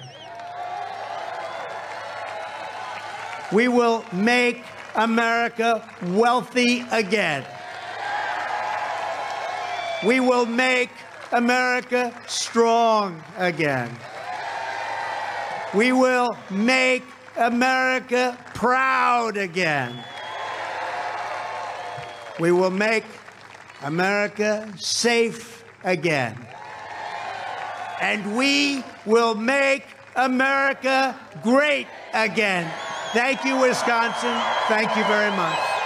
Thank you very much.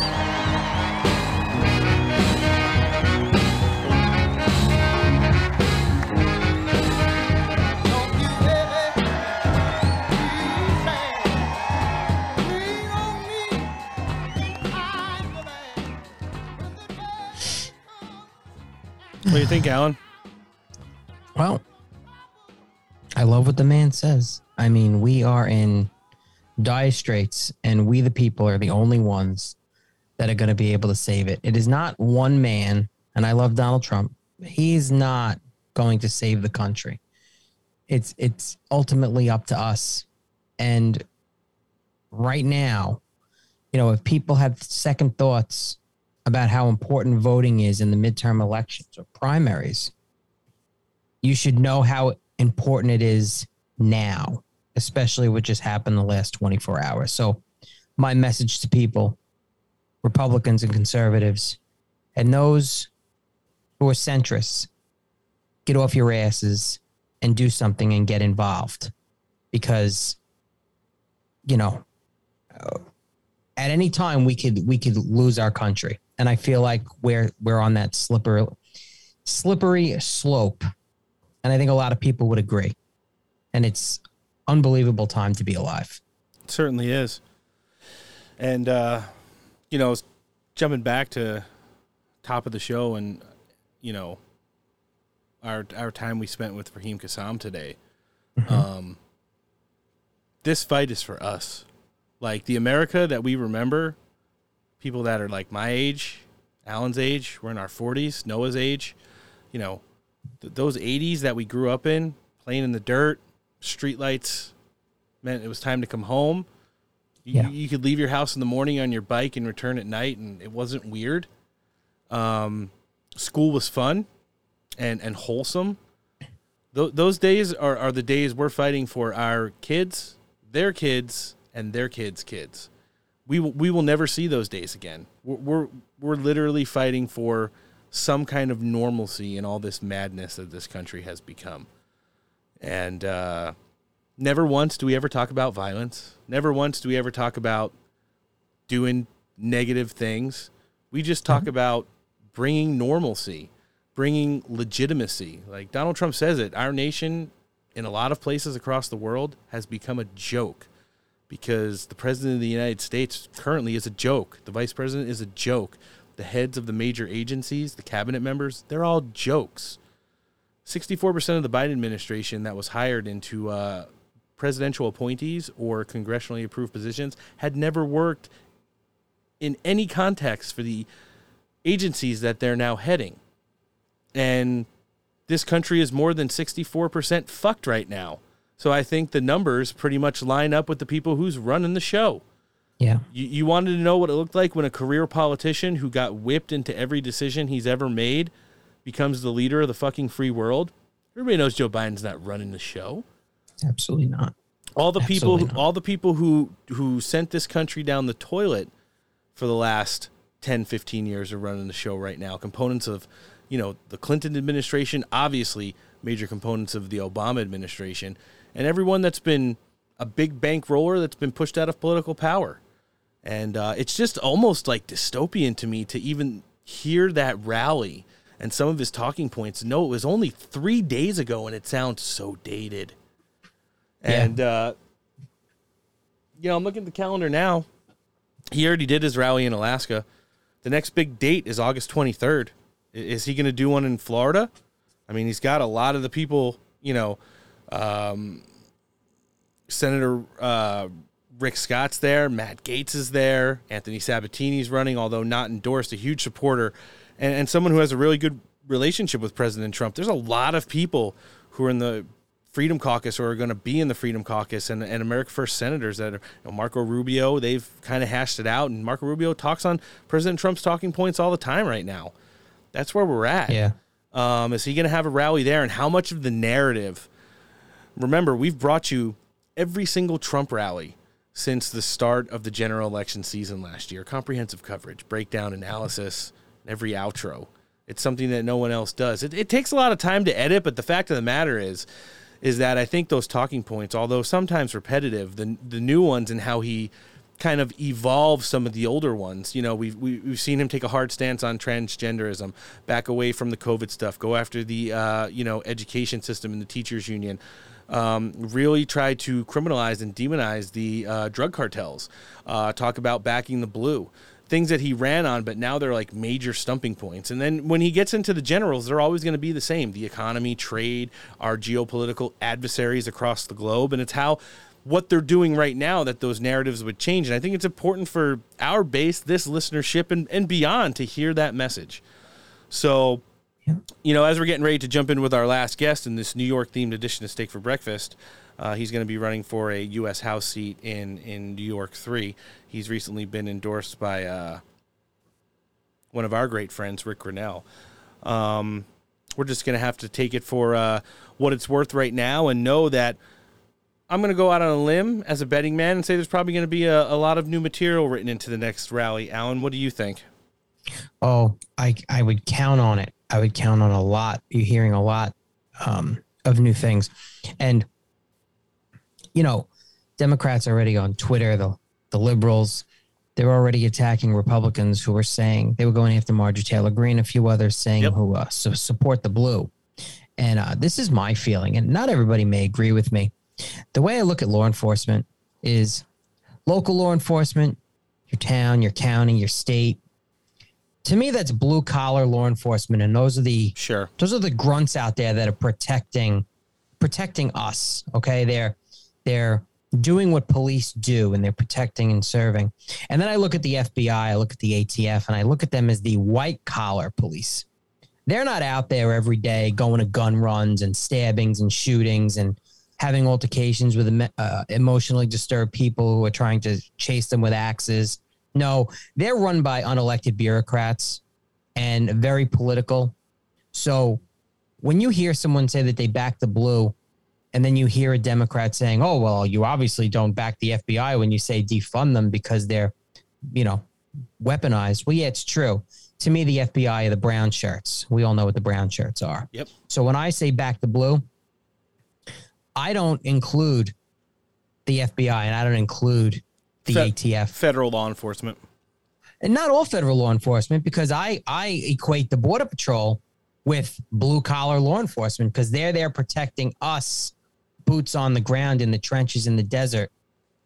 Um, some of them getting attacked and fighting uh, migrants for 17 minutes until their back backup comes to help them, so they're not killed by an illegal alien.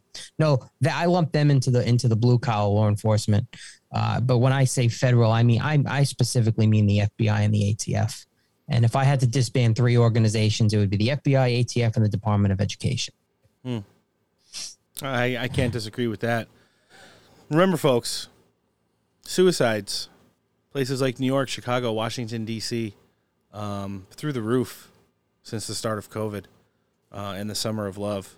And then when you talk about some of our federal law enforcement agencies, um, you know, we, we've seen more suicides, let's just say in the Border Patrol. You know, we've looked at the numbers, hard numbers. We've had people like Jorge Ventura on talk about it, get real personal about it.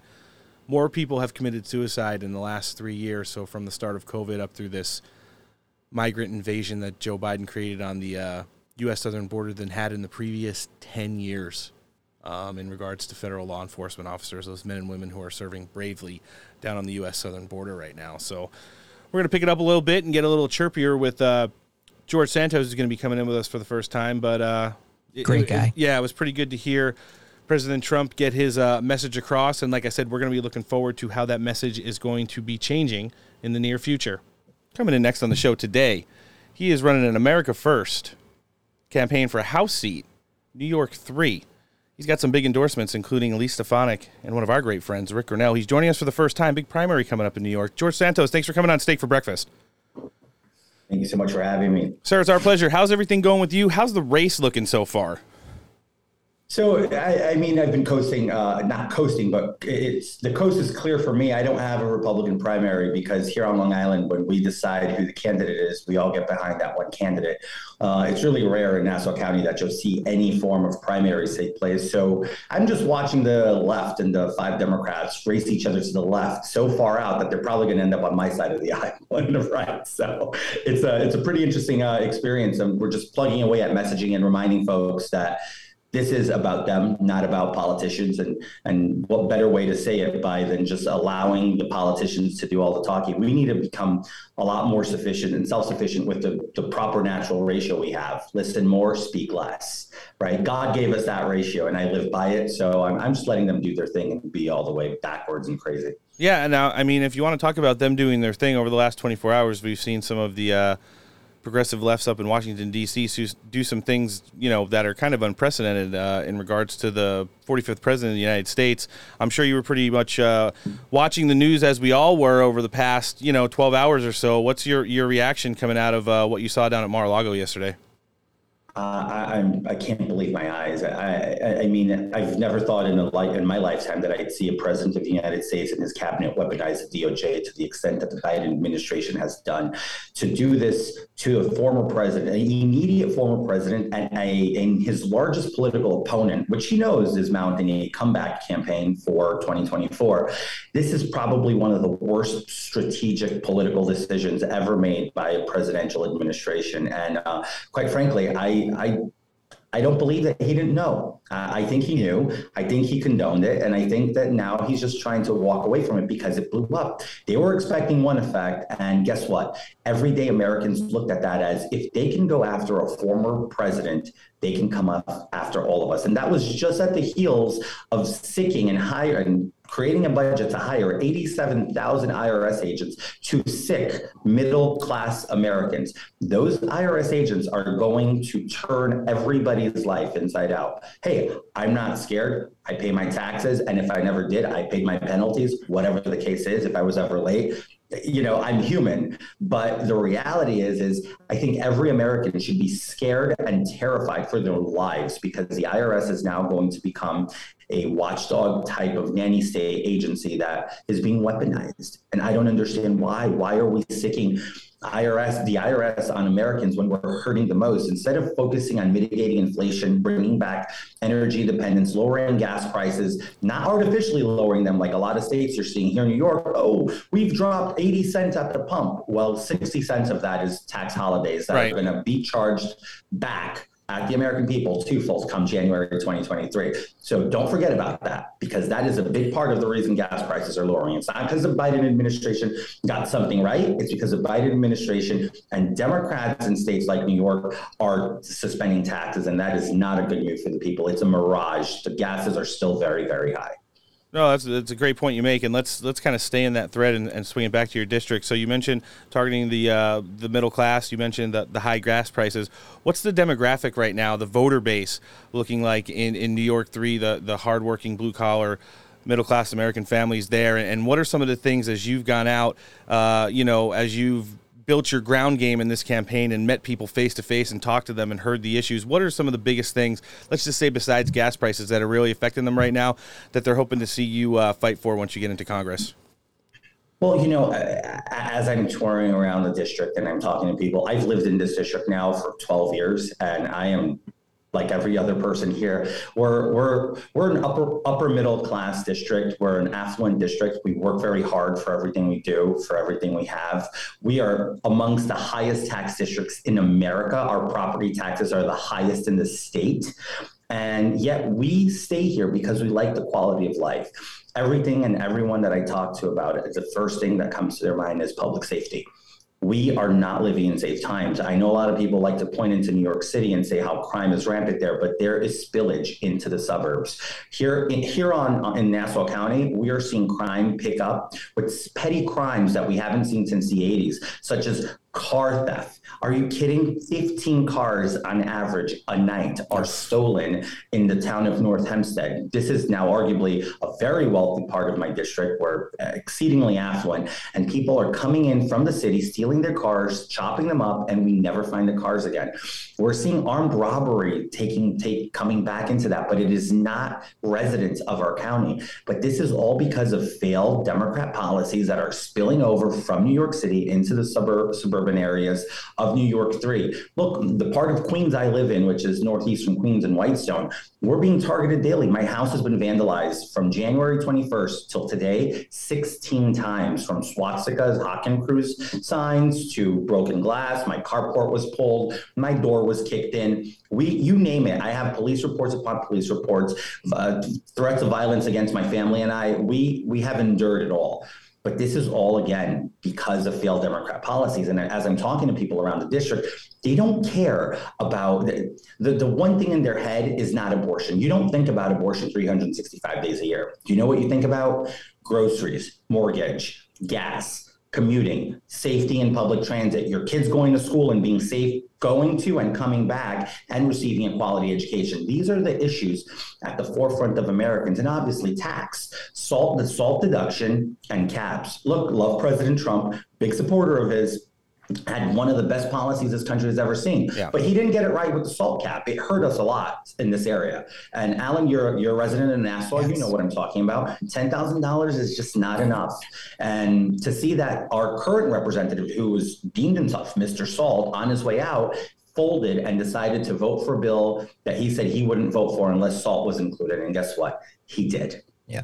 And everything you say, George, is not a political talking point. I live in Nassau County. Okay, I'm right near you and I I live in a middle to high class community, very affluent area. I pay $13,000 a year my property and school taxes. 13,000, okay? And I don't have a huge house. My house is 2,000 square feet.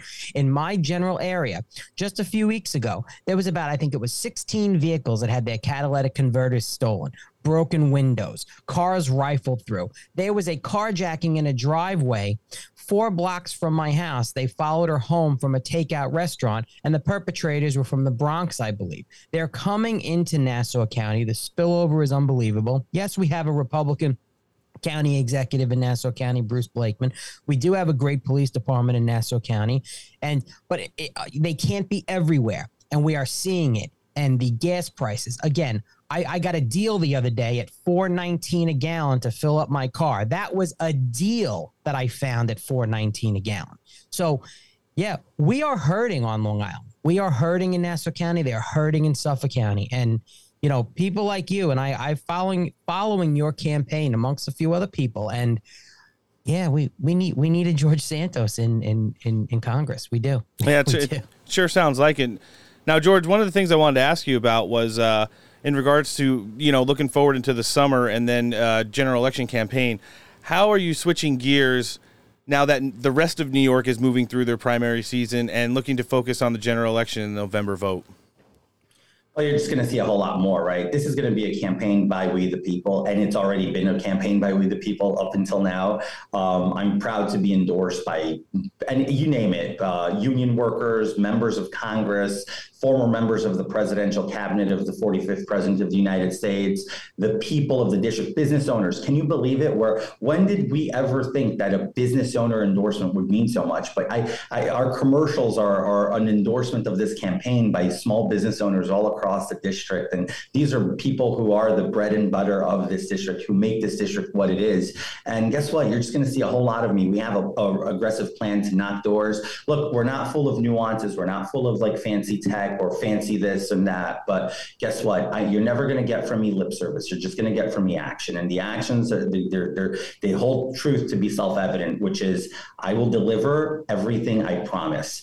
Promises made, promises kept kind of guy. I'm not going to Washington D.C. to make friends or to build power. I'm not going to Washington D.C. for a salary. Matter of fact, I'm not collecting the salary for my first term. I'm giving it back to institutions within the district that need it a lot more than I do. I will collect a salary and write a check every quarter for that quarterly distribu- uh, distribution to make sure I support organizations such as VFWs, the VA hospitals and clinics, and animal organizations that are doing good with animal rights, uh, victims of rape, and all of these other different organizations that I want to give money back to because I want to serve the American people. So my form of service is going to be by developing good legislation to mitigate in, to mitigate inflation, to bring back energy independence, to strengthen education, and to fundamentally abolish the Department of Education at the federal level. It is not a constitutional. It is not a constitutional department. It bears no no right to exist, and it is nothing but bureaucracy. And it has created bureaucracy that is. 很很 created a poison pill in our education system, pushing critical race theory, DEI, and all these other far left leaning, divisive uh, um, indoctrination tactics that are just, quite frankly, killing our youth and destroying the ability of youth to thrive. I'm product of the American dream. I want to remind people what the American dream looks like. It's not about money, it's about opportunity. Money will come. But if you sit back at home and think, oh, but I'm black, but I'm Latino, but I'm gay, but I'm fat, but I'm this, but I'm that, you're never going to do you're never going to do well. You need to get up and find that motivation. Don't take the handouts. Use use lifelines when you need them, but don't make them a lifestyle. I need I, I need to try to get this message out as much as I can to all those people who the Democrats have used this this this have put you in that category of you're a minority. No, you're not. There's no such thing as a minority. A minority is that that is a is, is a group of people that a political party determined were to be a minority. Right. There's no such thing. I'm a Republican, proud as heck Republican, fiscal conservative hawk. I am gay. I am Hispanic, and I am a first generation born American. And guess what? I I am proud to say all of that. You know why? The Democrats are terrified of me. They're terrified of the fact that everything they say is not possible. I am proof that it is possible. Just because of the way I, I look, just because of the choices I've made for my life, doesn't make me a sheep. I will not follow the Democrats' sheepness, nor will I allow the district to fall hostage to politics. I will legislate for the third congressional district and for the entire American people as a contingency at large, because I will be serving we, the people, at every opportunity given. Yeah, I love to hear that. You know, identity politics is something that the the Democrat Party and the radical progressive left have used, ramped up even more now recently as they have in years past. But it's just something that's doomed some of our, you know, most historically beautiful cities across the country. When you look at places like Chicago, Baltimore, Washington D.C., San Francisco, Los Angeles, and places like that, you know, they've used politics like this to kind of box people in and uh, you know make them feel like the only way that they could be saved is if they keep voting for the people that let them down. I, I think the last thing I want to touch on with you, George, and I think it's it's really important. You know, as we're getting through this New York edition of Steak for Breakfast today, um, the diversity of the I of thought the I would get a steak, by the way. I was expecting a steak. you know what? Anybody that comes in studio, I thought it was gonna come on like Uber Eats or something. I'll take you out for a steak, George. I'll buy you a steak. Oh, I'm there you go. close to Promise is kept right there. but but as you mentioned in your last talking point, the absolute vastness and diversity of this populist movement in this voter cycle across the country for the America First movement. When you look at all of these house races, they don't look like your cookie cutter Republicans. They don't look like just older white guys in suit who want to come out and talk about lowering taxes and, and fixing immigration by reaching an amnesty uh, agreement with the Democrat Party or, or, or doing things to just fix healthcare. This is a diverse group of like young people, old people, uh, people of all, you know, colors, ethnicities, backgrounds, and religions, people from all different sectors that usually don't jump in and, and throw their hats in the ring for for congressional seats and Senate seats and, and in governor's races. You have people that have walked away from the, the Democrat Party. Like you want to point out people like Kari Lake. You have former, you know, operators and people who have worked in the intel community like Joe Kentz. You have, well, you know, they call him one of the most far right radicals in the party, but the Harvard educated person who led a Christian mission all over the world and in turn learned Mandarin to continue to preach Christianity throughout the world and then worked in HUD, John Gibbs up in Michigan. I mean, these are the faces of the Republican parties now, the J.R. Majewskis and people like that. How do you like lend credit to how this group has come together? People that, you know, the Republican Party and, and people like Donald Trump are vetting and, and, and getting, you know, to the forefront of this movement. And what do you think was the pivotal moment where all these different kinds of people said, you want to know what? Now is the perfect time to make a stand, and, and, and this is when we really dig in our heels and fight. Well, here's the reality. It's a Big Tent party. Uh, former President Trump did that. He brought people in from all walks of life. Look at what he did in Florida with the Latino community. Yeah.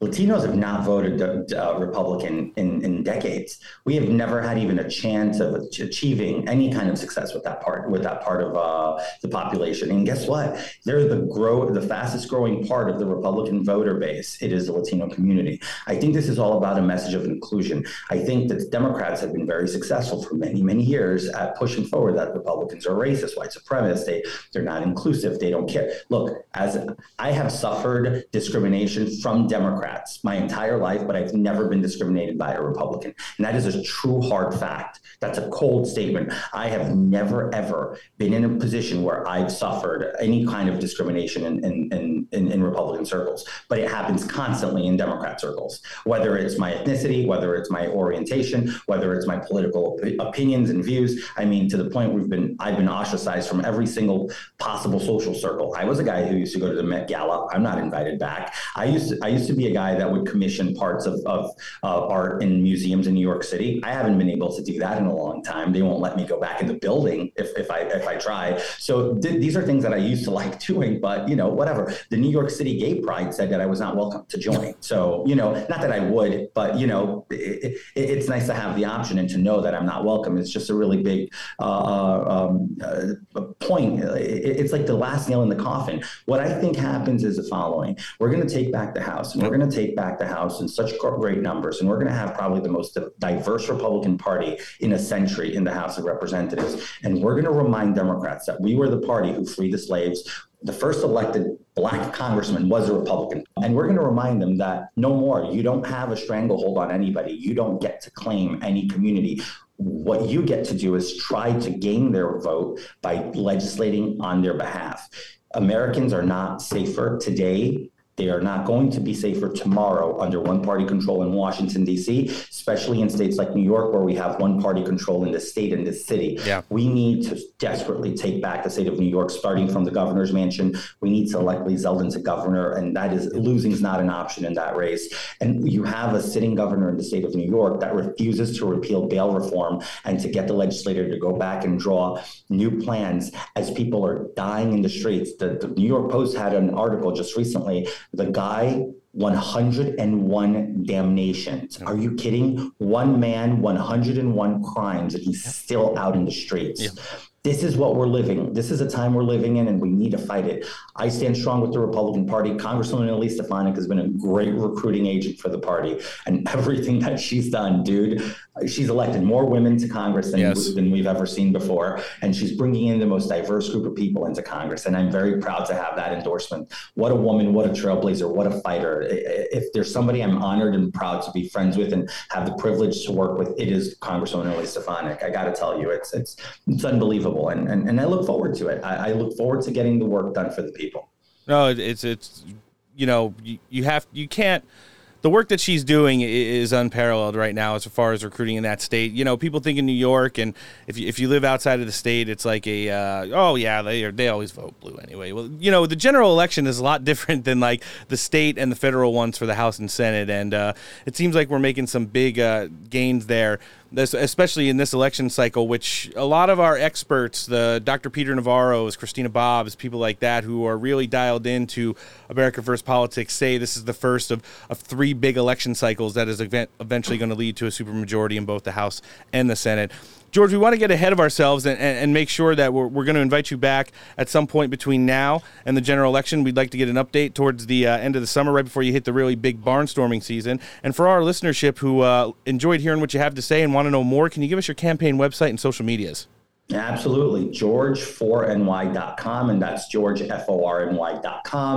you can find me at Santos for Congress on Twitter, Instagram, Facebook, um, Truth Social, GETTR. It's uh, I'm I'm I, I'm everywhere. Uh, and I will say this one thing before I let you guys go. Sure. This this race is not only, and, and you're right. This is one of three very major uh, election cycles that will determine a super a supermajority in both houses. But this one, I can tell you this much: never in the history of the third congressional district of New York has a Republican poll double digits ahead. I've been holding my lead of 11 points over the Democrats for now six consecutive weeks, and we're going into the seventh week, and the lead keeps increasing. Just yesterday, we saw another independent poll, 11 and a half points. We're going up in small increments, but the fact that we're 11 and a half points ahead of the presumptive winner of the Democratic primary, which I still think they have wrong on uh, Project uh, 538, is it's just showing you that this is a campaign that's been built for the people by the people. It's not about politics. It's about you at home listening. And I, I, I look forward to having the awesome honor and responsibility to representing you in Congress. No, it sounds like it's really resonating, and uh, you know we'll be looking forward to having you back. This is the America First candidate looking to represent New York three in the November midterm elections. George Santos, thanks for jumping on Steak for Breakfast. Thank you guys, appreciate it. Excellent way to kick off the week. What do you think? Yeah, it was good. Yeah, it's always good sitting down with some of our great friends like Mr. Raheem Kassam and having those America First candidates coming in hot. We got an August 23rd election in New York, and it was good sitting down with George Santos for the first time. If you enjoyed this episode and would like to hear the other 158 Steak for Breakfast podcasts, you can find us across all downloadable podcasting platforms. We're on iTunes, Spotify, Podbean, Pod Addict, Google Podcasts, FM Player, iHeartRadio, the Patriot Podcast Network on the Roku app. We're even on Frank's Speech. Subscribe to the show and rate it. Leave a review. And don't forget to download, listen, like, follow, and share Steak for Breakfast content. Show creds obviously go to our two great guests today Mr. Raheem Kassam of the National Pulse, George Santos running for a U.S. House seat in New York 3. In addition to them, some of our internet friends Hugh White Memes, the Patriotic Babe Accounts, Mr. Garbaggio, Ultra Dark Garbaggio now on Instagram, and Miss Christina Bobb of Save America. Friends, don't forget to go out and throw some cash at our partners because when you do that, the only thing that happens is you help make small American businesses great again. Speaking of which, my pillow. You like pillows? They'll take care of the sleep. You like coffee in the morning? They're going to take care of that too. You enter promo code STEAK at checkout, you get big, big savings. MyPillow.com forward slash steak for all sleepy related items. MyStore.com forward slash steak for all coffee related. Or you can talk to a qualified pillow representative, 1 800 658 8045. The top tier of ear gear and all things related to in studio recording equipment can be found at Odyssey. These are the best headphones I have ever worn in my life. And you got to go out there and make the investment. They're uh, got some in studio recording equipment if you're looking to start a podcast or something like that. Power banks, speakers, etc. They're game changers. Odyssey.com is the website. You can find them on Facebook and Instagram as well. Stay Ready Gear holsters. If you want a picture of uh, who do we got? To, Well, Kamala Harris cackling on the seat of the Senate. Did we do that one already? Probably. Um, well, how about Bernie Sanders grifting for? Uh, Do a left-handed one. It's not going to make it.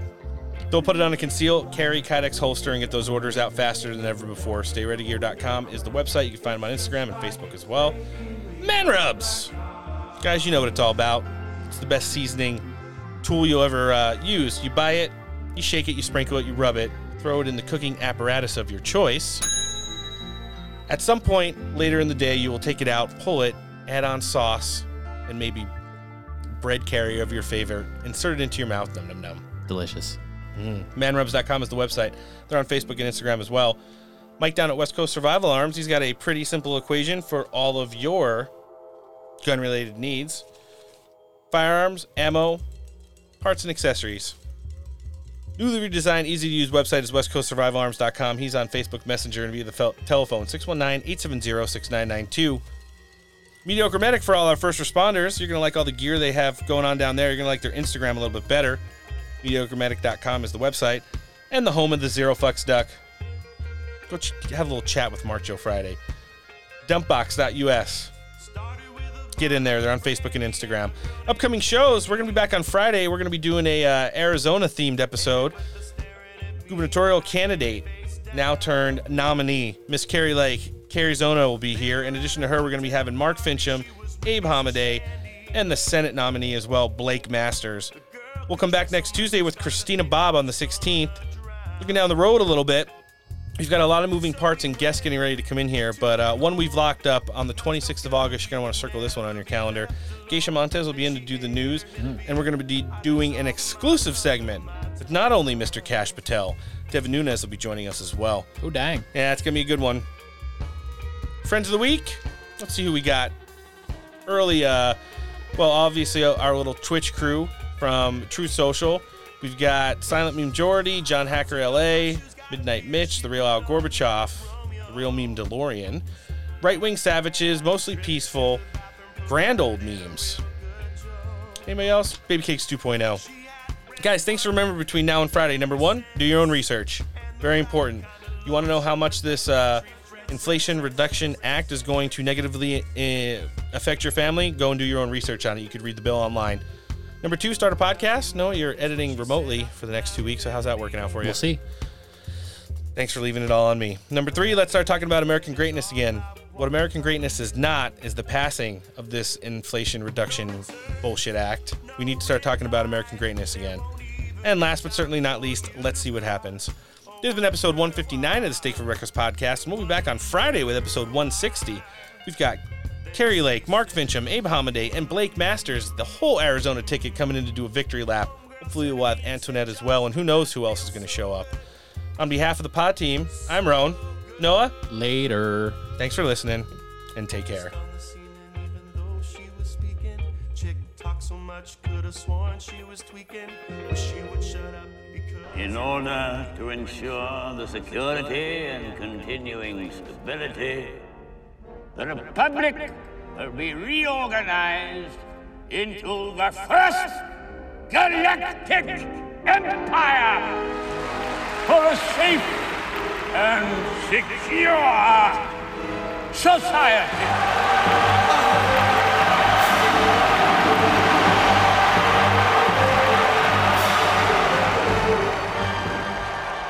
This is how liberty dies. With thunderous applause. What a stupid son of a bitch.